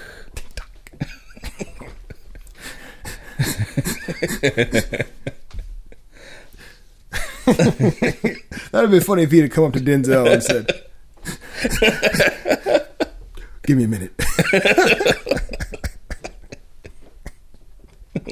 That's the spirit. I was like, that's terrible to be known for. Like, I know him from that film. I don't really know him from anything else. But he's always in stuff. The way he was lit, you know what I'm saying, like and kind of glistening, like sweating from this whole intense run in with the future lady and the android. Yeah. with the cyborg, cyborg, right? Terminator Terminator's a cyborg. Yeah, There we go. Yeah, as a cyborg, um, and then getting shot. Like that's a hell of a day. Yeah. And then now he's he's planning to blow himself up and, and leave his, his his son fatherless, No. knowing that he created something. Right, another successful black man taken down by the future. it's a great invention. Well, That's- this is going to destroy the world. It's always a No, twist. black man. Always a twist. No, blame it on the black man, And wasn't he in what film was he in prior? the brother from another planet. Full circle. That's some art house stuff. Dude. I mean, I'm you, it is so weird. I saw it as a kid. It still sticks with me. That's film. That's cinema, my When friend. we wrap, we're gonna find the trailer for that. Okay. I say, you got it's got to at least see the trailer. You're like, what? I think I remember seeing it like in Blockbuster the um cover. uh huh. I was like, no. Yeah, I, I, I'm kind of scared to watch it now. I'm like, I don't know, man. It was, it was Is just, that weird? it's so weird, dude. It's so weird, but it's yeah, man. It it I got kind of had kind of has Wiz like the Wiz vibes to it. Ooh. Yeah, Ooh. and I like the Wiz, man. I really do. The Wiz And- is creepy. And now I'm looking at watching it again, especially after this book I'm reading, uh, because there's a lot of socioeconomical things that it's speaking to. So now I want to watch it again. I think it's gonna, You're getting woke. yeah, it's gonna, it's gonna show. It's gonna crazy. Like the more that you know, the more things like hit different as you get older. You're yeah, like, the oh, perspectives of where somebody else was coming from and their intention. Like, it wasn't just a. This isn't just about remaking the Wizard of Oz. Right. This is a socioeconomical thing. You know why? Why you know why does this look so different? You know the yeah, like it's not lollipop kids. It's these these kids from kind of like the the hood, you know, Yeah. and you know Dorothy's a grown woman. She's a school teacher, and you know, again, the whole thing with uh, the the scarecrow and the crows. You, know, hmm the crow Ten Commandments. Y'all ain't never gonna get over this here pole. it's like, whoa, what is? Yeah. Anyway, It's dark. yeah, it is dark. Yeah, it, that's got a spirit on it. I don't know what spirit's on it, but it's got something in it, and it's mm. alive. Mm. I remember as a kid just feeling. I was like, I looked inside and said, I like what I see. I could laugh. I could smile. and Dorothy was played by. Diana Ross. She just looked horrified in the film. Like when I remember as a kid watching this, I was like, she looks petrified. She's got, she's got, she has acting chops. She does, but I'm just saying before, I, because as a kid, think the movie is real. it's, Oh yeah. I, I you think it's really happening, so I'm just like, oh my god, and the music and so in that that same song again, um, Nipsey Russell, not to be confused with Nipsey Hussle, Nipsey Russell, oh, the actor, as he's singing that song as the Tin Man in mm-hmm. this rundown carnival. Man, yeah, I'm actually looking forward to rewatching. There's some, um, a ding. but when he's singing, you know, Yeah. oh, tell me what, and all of a sudden it cuts to these these this black decor of these three women that are like part of the decoration, and their eyes open and they say, "What?" That is that part is creepy because it, because it happens so quick. Oh, tell me what? Cut what? What would? And when it happens, it cuts to them. Their eyes open. And they say what? They close, and then it cuts to to the scarecrow. Yeah. And he's like, he's like jumping. What was that? The scarecrow Yeah, jumped. The scarecrow got scared. Like, oh, oh, tell me what? Like, oh, what? It's it's just a little bit. You're like, huh? It keeps you on edge. And my dad took that. We he, we had the album. My dad took the album, took that inner cover, and posted it in my room. Scared the crap out of me, man. Came home from first grade one day. Ah! Back to tips. yeah, This is tangent and tips. yes. I'm trying to see if there's.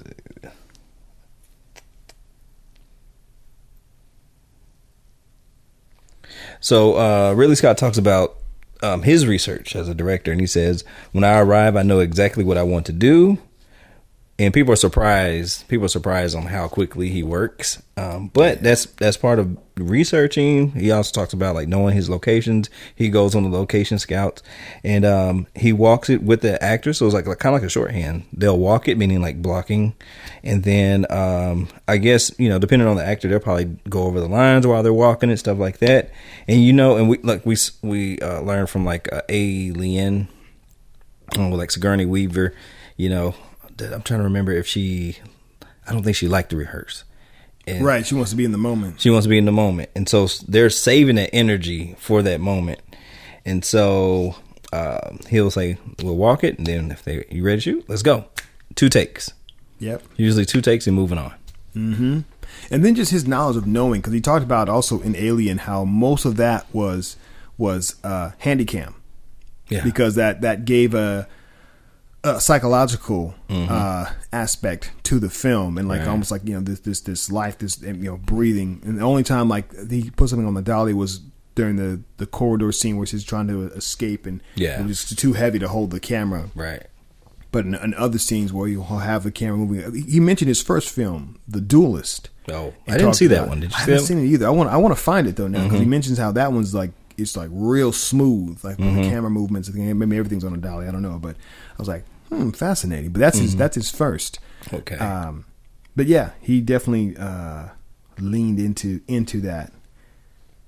And uh, one just interesting thought: either he said this or the writer said this in the commentary. I think it was the writer actually says, you know, do you in your in your script do you do you show, share, slash write about the event that happened or the fallout from the event that happened? So, for example, when when Richie comes, he gets a knock at the door. He comes to his door, and there's a woman there saying that she's there for their appointment. As he has a, a flight stewardess making out with him on the, on her way out, and there's a whole scene written out where she comes in and she she's with child I think like child protective Yeah. services or, or whatever organization. Um, she's sent there by the court basically. To see if he's fit to have the kid there. Exactly. And there's a whole scene that's written for actual interview and she's asking about his life. But instead of showing and shooting that, you then cut to hmm. him at his at his friend's place, who's a who's a in essence a wise guy who he grew up with, mm-hmm. and he's merely relaying to him, yes, you see, interviewed with me and said, and your name came up, and you know he and this guy's the godfather to his son, and he's basically in essence asking him to kind of just kind of back back down so he can look better, you know, in court. Mm-hmm. And so instead of showing the interview, they're showing the fallout from the interview. Yeah. And so at times those decisions have to be made in scripts. Do you shoot, do you write and shoot the event or the fallout from the event? It's interesting. Yeah. And that would slow it down if they did the interview. That'd be a little more boring. Um, It's a dialogue heavy film, yeah. but there's there's like there's decisions to make, right? Like do you show Frank going to Vietnam? Absolutely. Right. Yeah. Not just saying that he went. I went and set up this deal. No, you show him There, flying, yeah. And- going and- over there. And even like when they're walking, like for example, Denzel Washington is walking with his fam. Franklin Lucas is walking with his family, and he's explaining, you know, the the branding and everything like that. But they're walking. There's action going on. You know, it doesn't stop. It's like this thing just keeps moving. So that this long film doesn't feel long. It it is always something going on. Yeah, there's no dead there's no dead space. Even when mm. they're when they're scoping out and spying. I mean there there are a lot of setups, you know, within it. But Ridley talked about the way you get through that is just you, you have to know that script so well and mm-hmm. know I mean you you know, in that call sheet you've got to know, okay, we've got X amount of scenes that happen here and we boom, set up, set up, set up, set up, set up, set up to get this. All right, he's going in and out, in and out, X amount of time. All right, just change, have him go up and down, up and down. All right, change, and just you know capture all that in that location while you can. To think they had this done in like basically like two and a half months. That's a ma- that's a master that's a master filmmaker. Yeah, right there. Dear God. But the editing, all again, they, they the editor was there working on it Mm. as well. And again, they they shot all the Russell Crowe stuff first, and so he was working on building that story. Mm. And so that way, once then once Frank came in, he was able to to, to blend and balance it and, and, Oh, marry see. it all together. So that was a uh, a happy storm, happy medium, I should say, or in a perfect storm. There we go. Um.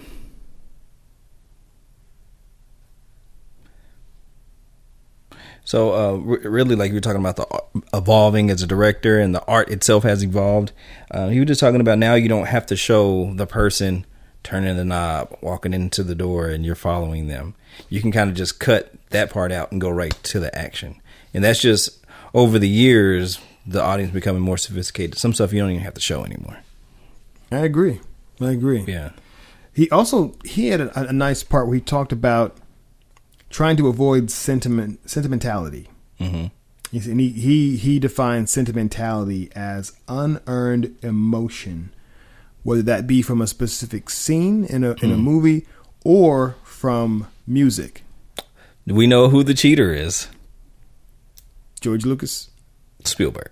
Spielberg. That's right. Spielberg. That's right. Yeah, yeah, yeah, yeah, yeah. People off. Yeah, he gets flack about the about taking on the heartstrings. What movie was it? Was watching? It was one that we covered, and they just like the music, like they were just forcing it. I'm like, is not romantic, but okay. Uh, uh, uh, uh, sentiment, or like saving the cat. You know, like the like it, like Blake Snyder's book, Save the Cat. It's like it's just a device used to be like, oh, he's a good guy.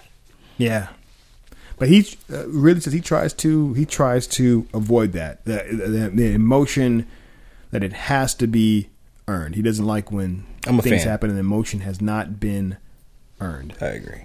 Well, what scene was he saying? A specific scene, or just just something he was saying? It may have been.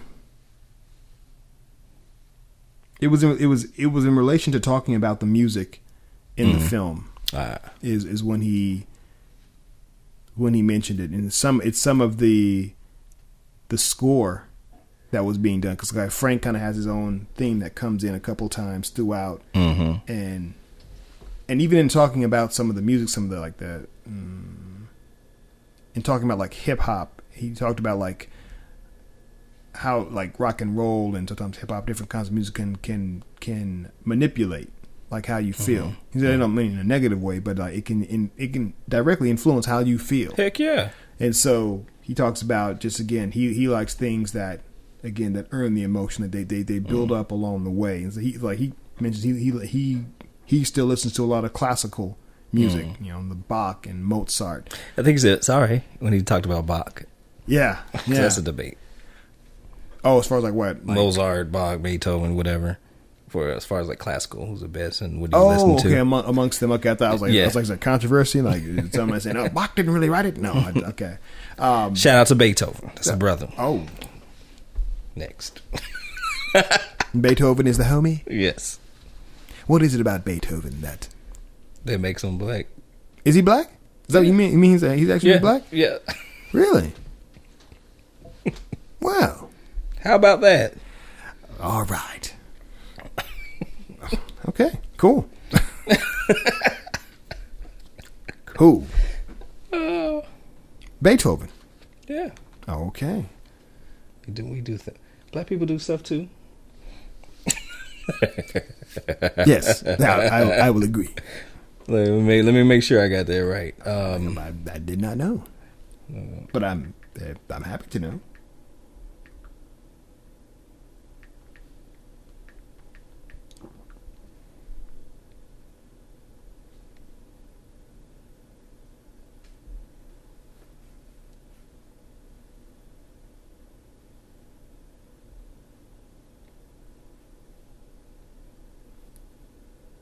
Yeah, so it's been a debate. So it uh, it started like trending, and because there's a black version, there's like a black face, like a darker version of Beethoven, and then there's a light version that's kind of been the history version that we've seen. Um, kind of like uh, like the Queen, who's the the Black Queen? Queen Charlotte. Yes, kind of like that. Where like, oh, all you have is these paintings. So like the the the artist has control over what these people look like. Sure, So- light, lighten them up or Yeah. So if they're mixed or they do come from you know African descent, you know they they tend not to show that or make their skin lighter or their hair may be frizzy or it's like it's like certain characteristics that's in there but they it's kind of they've been whitewashed and so the beethoven situation popped up during when everybody all of a sudden got woke during the george floyd thing so i was like wait a second you know so i just found out um, but i haven't done my research all the way to be like let's look into this further but um, that's been on. That's been a topic for years about Beethoven's race.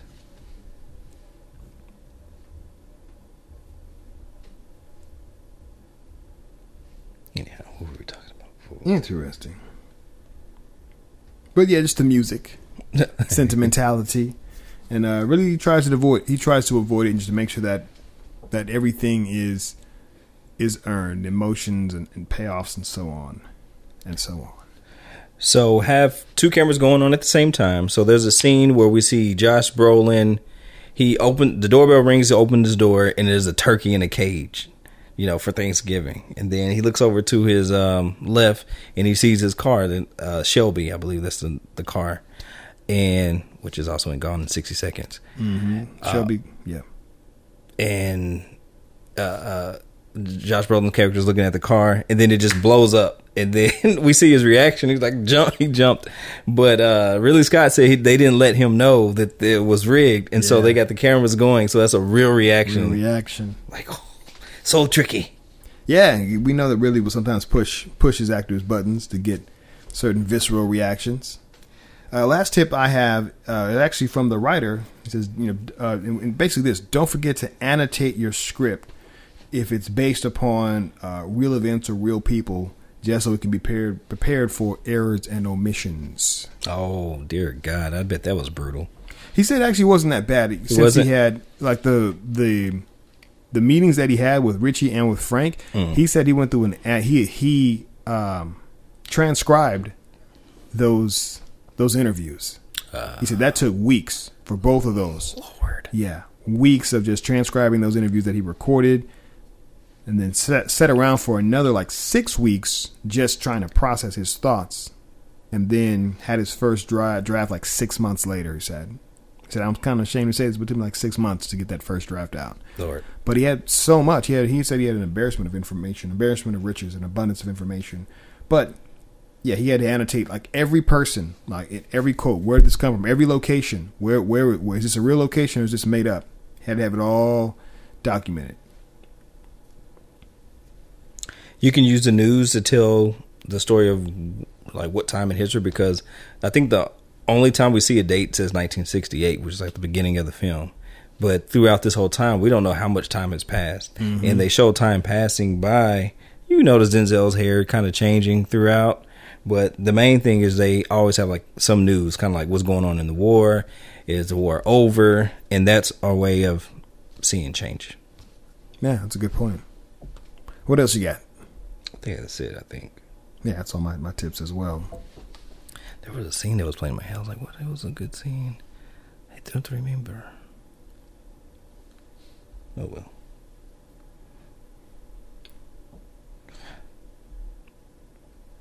Two hours. Mm. We had some tangents. True. We had a lot of tangents. Yeah, that's a fact. It's the energy drink.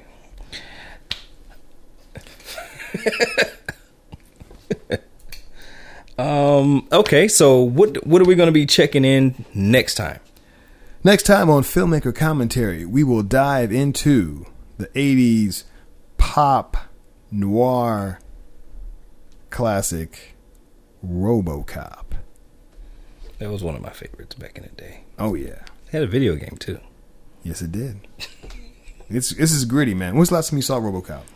Year when I saw it as a child. Oh, I mean, but it was so graphic that it like it was like ingrained in my brain. So I'm just like, it's so brutal that I, I'm done. I'm you know, one and done. yeah, it'll be just as brutal as you remember. when I got it, real, I was like, oh, wh- whoa. Dang.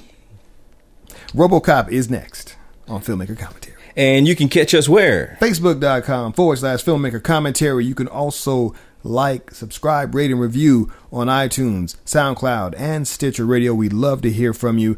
You can follow us also on Twitter. He is at Reggie Titus. I am at KCG Smith 32. Also connect with us on Instagram um, at Filmmaker Commentary.